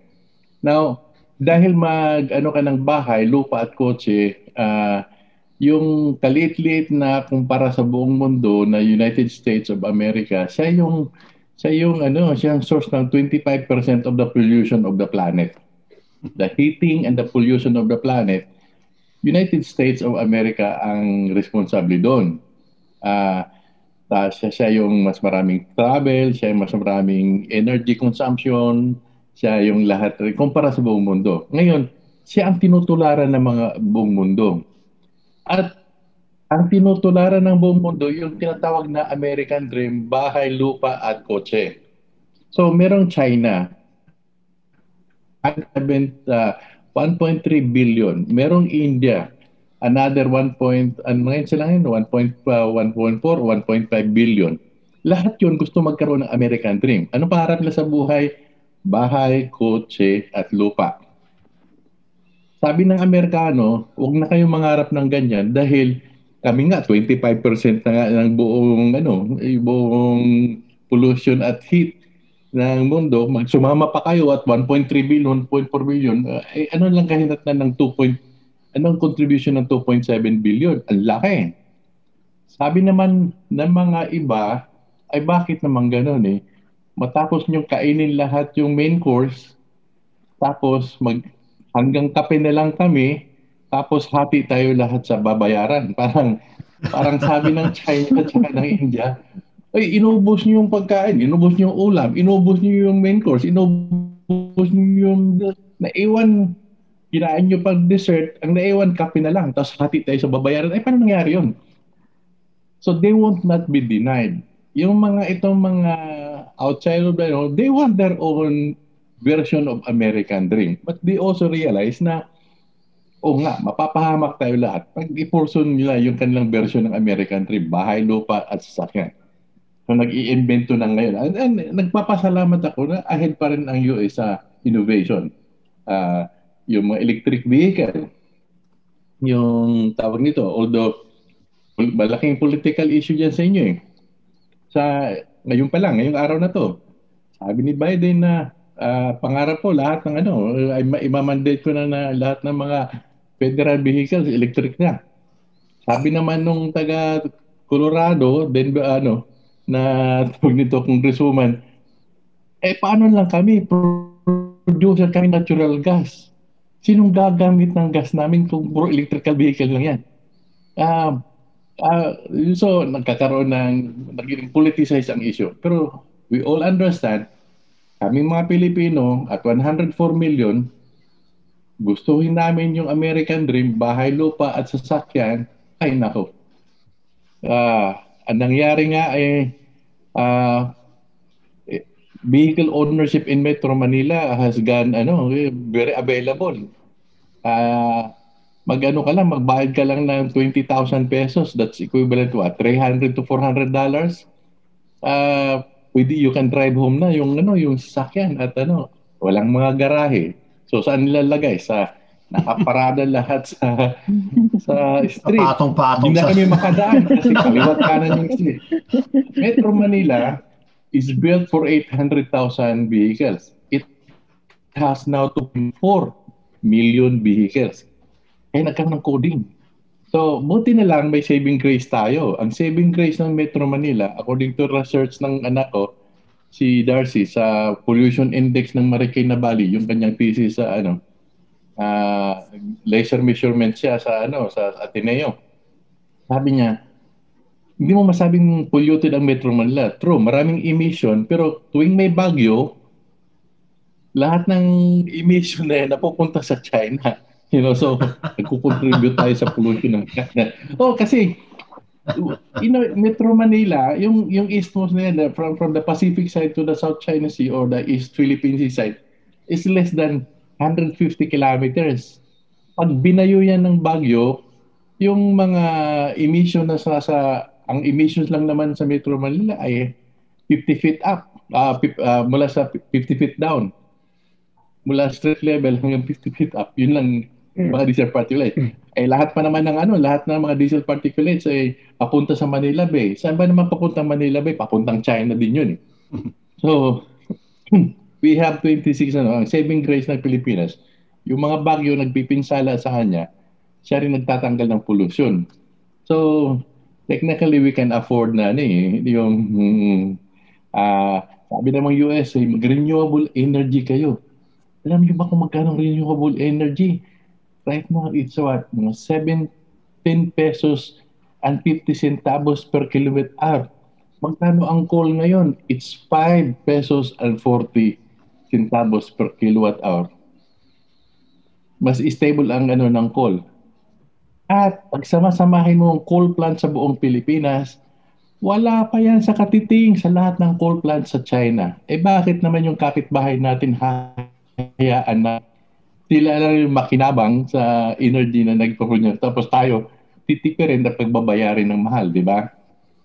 Yun yung issue sa Utopia, sa uh, medyo masalimuot, you know, pinasimple ko lang ng konti, pero talaga masalimuot yung ano eh, yung bakit siya, yung, yung balik balik doon sa ano sa usapan, bakit siya? Bakit siya? Uh, ang ang ang pagtatapos ng sermon ko ay ganito uh, sa, example ni Winston. Si Winston,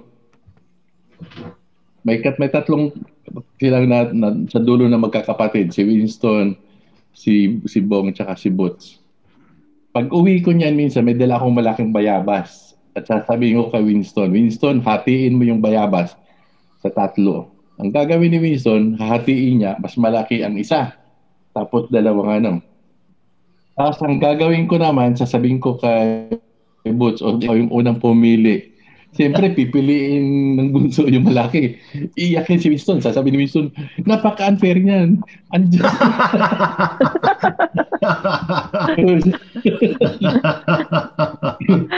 Ganon yung issue ng Great Reset tsaka ng Utopia tsaka Dystopia.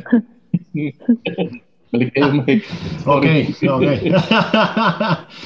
So let's uh, let's just uh, finish up here by looking at um, at uh, yung assignments natin kasi hindi pa na, hindi natin masyadong napag-usapan yung mga assignments natin.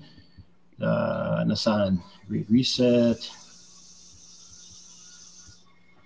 Okay, assignments.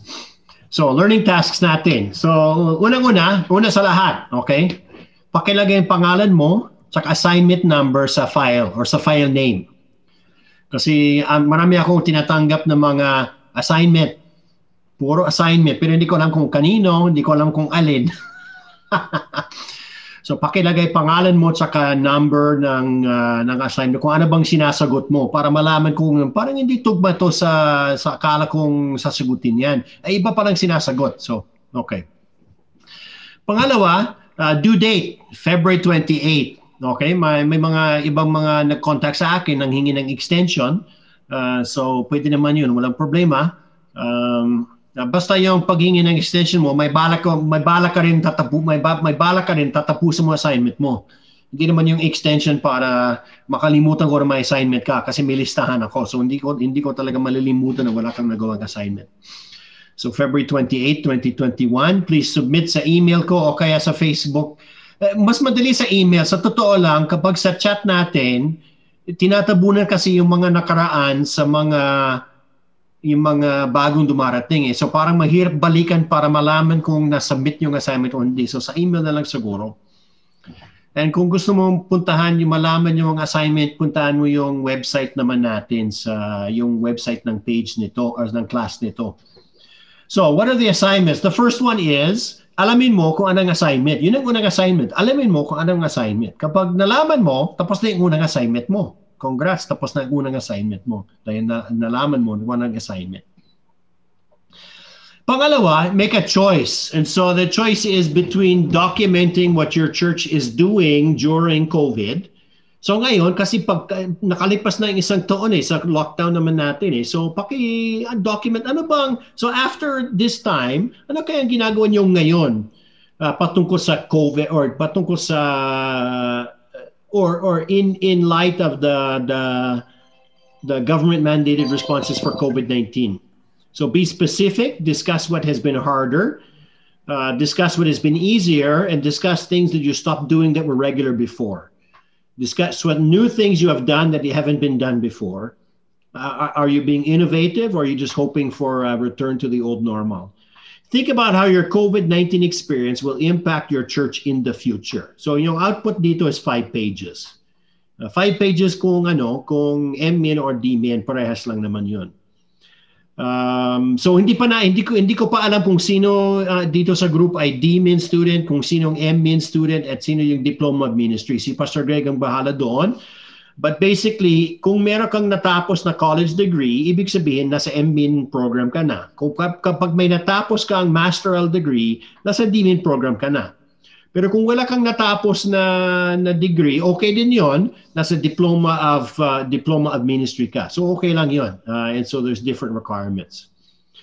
Uh, you can also choose to document how your church is dealing with social issues. Hindi pa natin masyadong napag-usapan. So I'm sure na wala naman pipili doon. Pero kung gusto mo pumili yan, pwede tayo mag-usap para malaman nyo kung ano bang expectation ko doon. Okay? So that's the first assignment. The second assignment, the first one is alamin, alamin mo yung mga assignment. Yung pangalawa, it, ito, choose between the two. The third one is read the five articles. Napag-usapan naman natin the first two, two days. So the, the assignment, the article ni Bayer, ni Blanchard, ni Crouch, ni Neuhoff, at ni Payne. Basahin mo yon kasi nag uh, nanghuhula sila kung ano bang mangyayari. You know, and so of course we're now one year in. So we, we have some ideas about what our answer. So please respond to those things. Do you agree with what they're saying? Do you disagree? So hindi mo pwedeng sabihin, agree ako pastor sa lahat yan kasi hindi naman iisang sinasabi. Okay? So you need to tell me, I agree with this guy and this is why, or I disagree and this is why. What do you think are the long term effects of this crisis? What are the implications of that for the way that you do ministry? So output din to five pages, okay? Pangat, uh, pangapat, make a journal of your pandemic experience. Okay, so what's your experience during this time? Just a journal. So ano lang to, 300 word per day, isang page lang per day. Isulat mo lang. Okay? So, you know, where do you get your information about it? From the news, from social media, from the president, from different blogs, from the Bible, online learning, from sermons. What can you celebrate during this time? What have you done well? What do you think Jesus would say to you right now? Uh, Uh, you know those kind of things. If you need help, there's a there's a uh, there's a, a guide, a debriefing writing prompts. Uh, makita mo to sa listahan ng mga resources natin. Uh, so pwede mo i-download yan para tulungan ka sa sa pag-iisip ng gagawin mo sa journal. Okay? So parang reflections mo araw-araw to. So I just need to have uh, uh, five pages din. So that's for five days. Okay? Five days yun. This one, uh, ito yung mabigat, okay? Create a series of vlogs for your church. So what are you doing to help your church members cope with the crisis? So D-Min students create 10 10-minute vlogs. M-Min students create uh, 10 5-minute vlogs for your church to use during the crisis. So uh, I think the first day, tanong naman ni kung pwede daw gamitin yung mga online sermons na nagawa niyo. Pwede naman yon basta related sa response ng mga tao sa COVID. Okay? So it, it can't be what your exposition of the book of Galatians. Uh, hindi naman yun ang, ang gusto kong malaman. Uh, gusto kong malaman paano paano mo silang matutulungan sa kanilang mga pangangailangan sa kaligitnaan ng krisis. Okay? So how so if you preached about the crisis or if you've already done some vlogs about the crisis for your members, uh, yun yun na ang isusubmit nyo. Kung wala pa, mag-ano na lang, uh, Gawa lang na kayo ng, ng mga vlog, okay? And then number six. So uh, also, I want you to reflect on or theologize about the idea that the government is restricting freedoms by making churches close. Okay, so alam naman natin kasi it's always in the news, and we have we have big name people. We have Andy Stanley saying we'll be closed until next year. We have John MacArthur saying we will never close. So I want you to, to discuss those issues. What do you think? When is it right for a church to violate the law? When is it not right to violate the law? What if being the church and government regulations are in conflict? At what point can we disobey man rather than God? So please include biblical, theological, and cultural aspects in your response. Five pages din to. Okay? Kung ayaw mo na yung topic na yan, pwede naman natin mapag-usapan yung mga social issues na na lumalabas uh, sa especially in, in 2020. Social issues such as racism, uh, critical race theory, corruption, etc. What do you think? How does your church engage these social crises? What theories should the, uh, churches use as the basis for their engagement or lack thereof? Is it possible for a church to be interested in social issues without using social theories? Uh, so I've included some resources there. So I'm assuming most people won't choose this one. Pero kung interesado ka sa topic nito, mag-usap tayo. So I can give you some resources so that you can interact with some of these ideas. Alam ko magiging malaking issue ito sa ibang mga grupo sa US, yung Southern Baptists, meron silang nilalabas ng mga statement patungkol dito. Uh, kahit yung Converge, meron silang nilalabas ng issue, mga statements patungkol dito. So we can talk about that if this is of interest to you uh, for our assignment. And then, uh, yun na. Yun ang ano naman natin. So if you have any questions about uh, our assignments, now's the time to ask.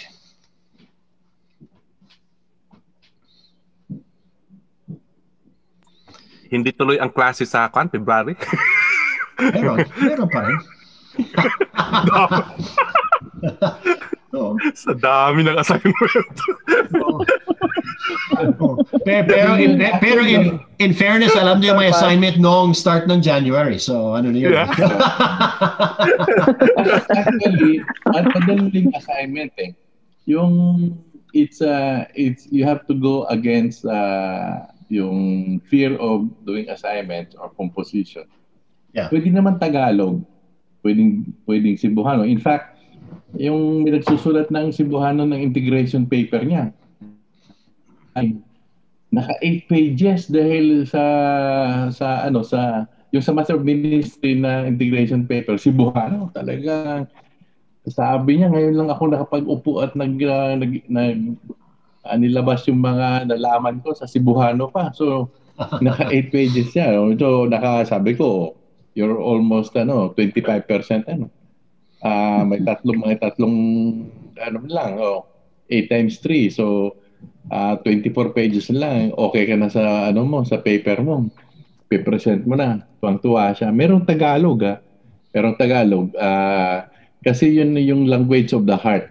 Uh, in, we're not encouraging you to uh, do the lingua franca of English except kay Pastor Romy tsaka kay Pastor Amado Guerso. Kay Pastor Amado, required talaga sila na English kasi na, naka, sa dimin sila eh. So, walang excuse. You know? uh, para lang malaman nyo kung gano'ng kahirap yun, si si Pastor Mike was required to ano to interact sa PhD na sa UP in Tagalog. And sabi ng professor tsaka sa ano, ang programa nito, Tagalog tayo rito. So, nagugulat kayo, mas ano, mas dalubhasa pa yung pagtatagalog ni ni Dr. Mike kasi Tagalog UP yan eh. Alam mo naman yung UP, Makabayan, Makatagalog. Oh, maka ano lang, Maka Maynila lang yan eh. Uh, hindi tulad namin mga Bisaya na ano, so find find a specific time one hour per day. It could be, you know, it, and just lock out everybody or everything sa ano.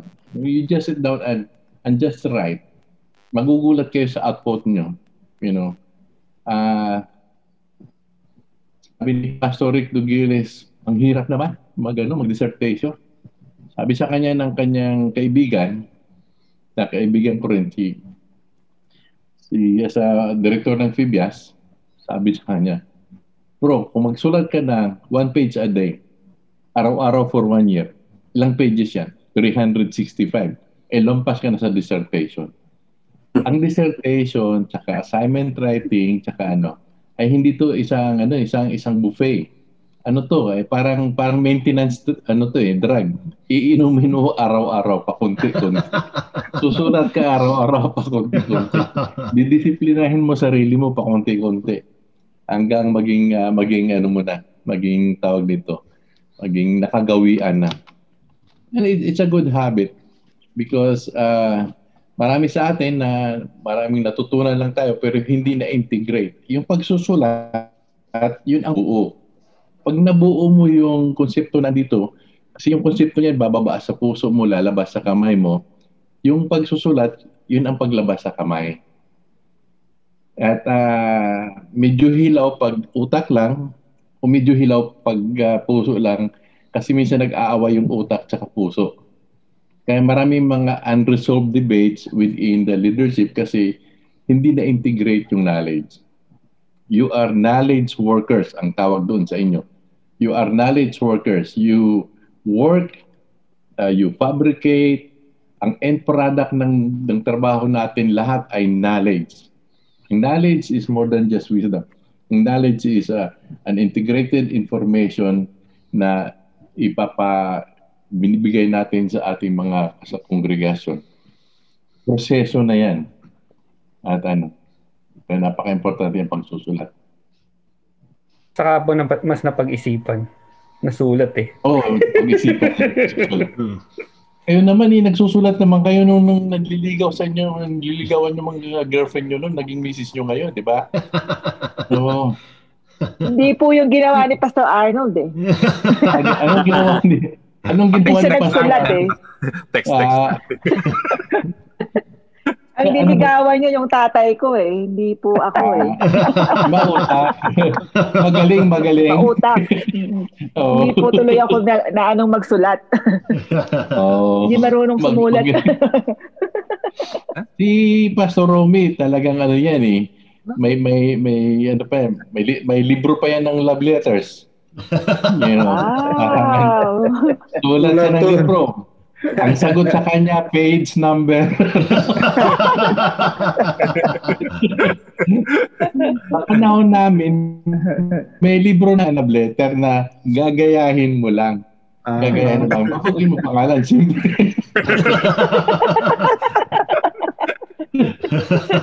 Oo. oh. Pero kami may natuto pa kayo magtupi no ng ano, yung anong pagtupi ng I love you. Alam mo yung tuping love letter na I love you? Ayun yun eh. Tapos isisingit bigla sa ano, ayun. Pag naging misis na, ah, wala na. Di na nga kinikibo eh. hindi hindi obra yung mga ganyan sa ano sa assignment ah, yung tupi. Wala alaman yung uh, Baka padala natin ng I love you letter si ano para magawa na yung assignment.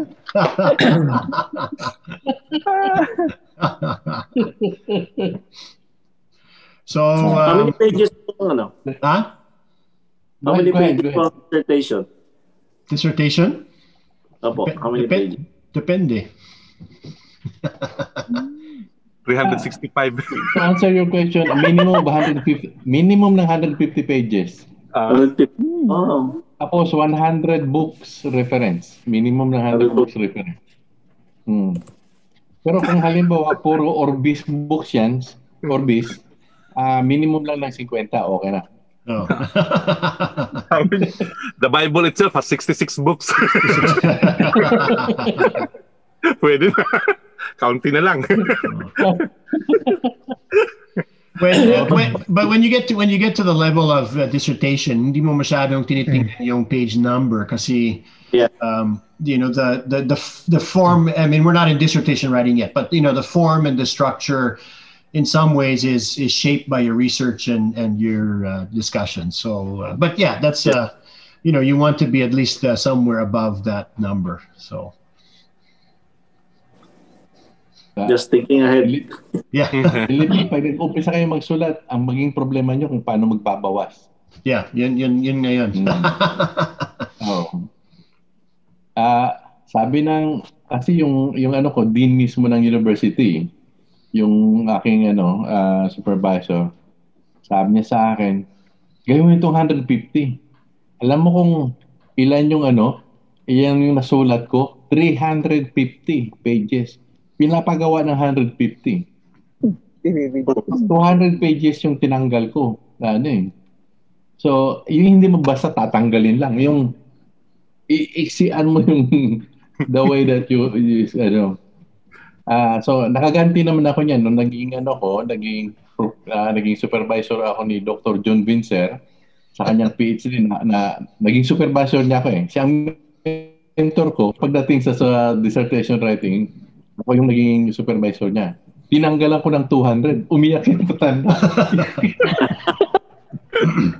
Iyak siya. Sabi ko, mamili kayo. Pag di ko tinanggalan to, hindi to makakapasa. Sabi ko, nalilito nyo yung panel. Hindi kayo makakapasa. Alam mong ginawa niya? Ah, tinanggal nga no, di binasa ng panel. Pagdating sa oral defense, ang nilecture niya yung tinanggal ko na 200. Tapos nagulat yung panel. oh. Tapos sabi ng panel, okay, sabi niya, kasi ikaw naman si John Vincent, pasado ka. sabi ni Dr. Tano, ano ba nangyari sa atin? Wala yun sa dissertation niya. si sobrang galing ni ano ni, ni John Vincent na isipin mo ah, yung kanyang tinanggalan ko ng 200 ay nasa 250 pa rin siya. Pages. Sa, sa iyo bro, ilang pages kayo sa iyo bro? 400 something ano? Uh, 377. No. Hin- hindi kasama na yung 500 pages ng transcript eh. Iba hindi kasama. Pastor Mike, meron kang 13th month pay. May bonus. At 500 pages siya na transcript na mga sinulat at ah, yung ano sa, sa interview na pwedeng ilagay mo sa appendix. Hindi niya sinama yung kasi 500 pages yun. Oo nga, kasi lugi ako sa printing eh. Hmm. Hmm. Tapos Ba- itong masaya. Hmm. Yung 150 nyo, i-compress pa yan para sa aklat nyo. So, darating din tayo. It's uh, 12, 11.59. yeah, yeah. So, may announcement ka pa bro? Uh, wala na, bukod sa wala na, uh, bukod sa ano, bukod sa klase natin next month. Okay. Um, So, could you give us the blessing now that this is the last uh, uh, sa araw ng ating uh, pag-aaral sa pastoring in times of uh, crisis. Uh, maraming salamat uh, in behalf of the class.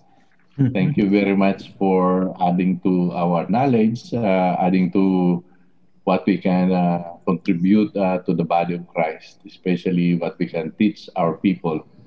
Uh, maraming salamat, uh, Dr. Mike Fast. And uh, we are also ready to receive your blessing. Uh, pag-pray mo ang bawat isa na makapag-kumpleto sila ng assignment.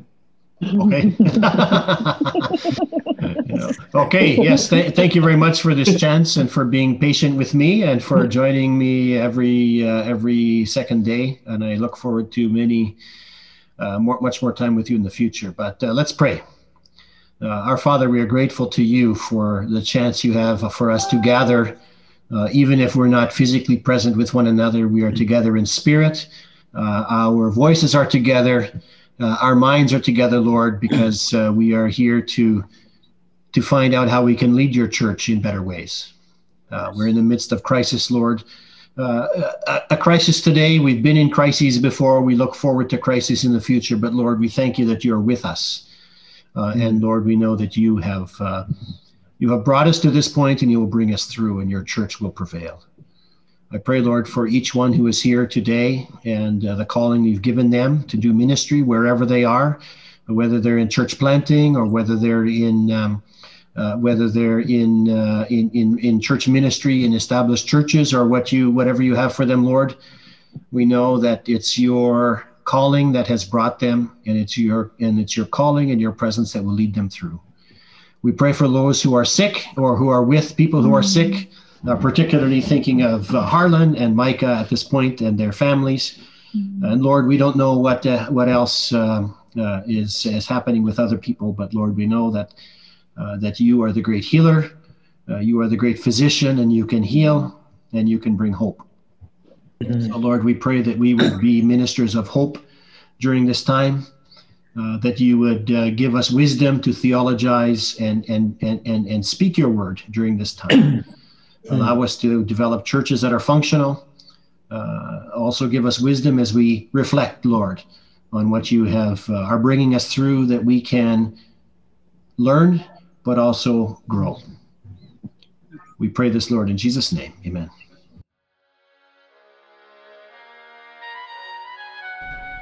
Thank you for listening. Don't forget to check out my website at michaeljfast.com. If you enjoyed this podcast, you can let me know by clicking like and by subscribing to the podcast channel. God bless you.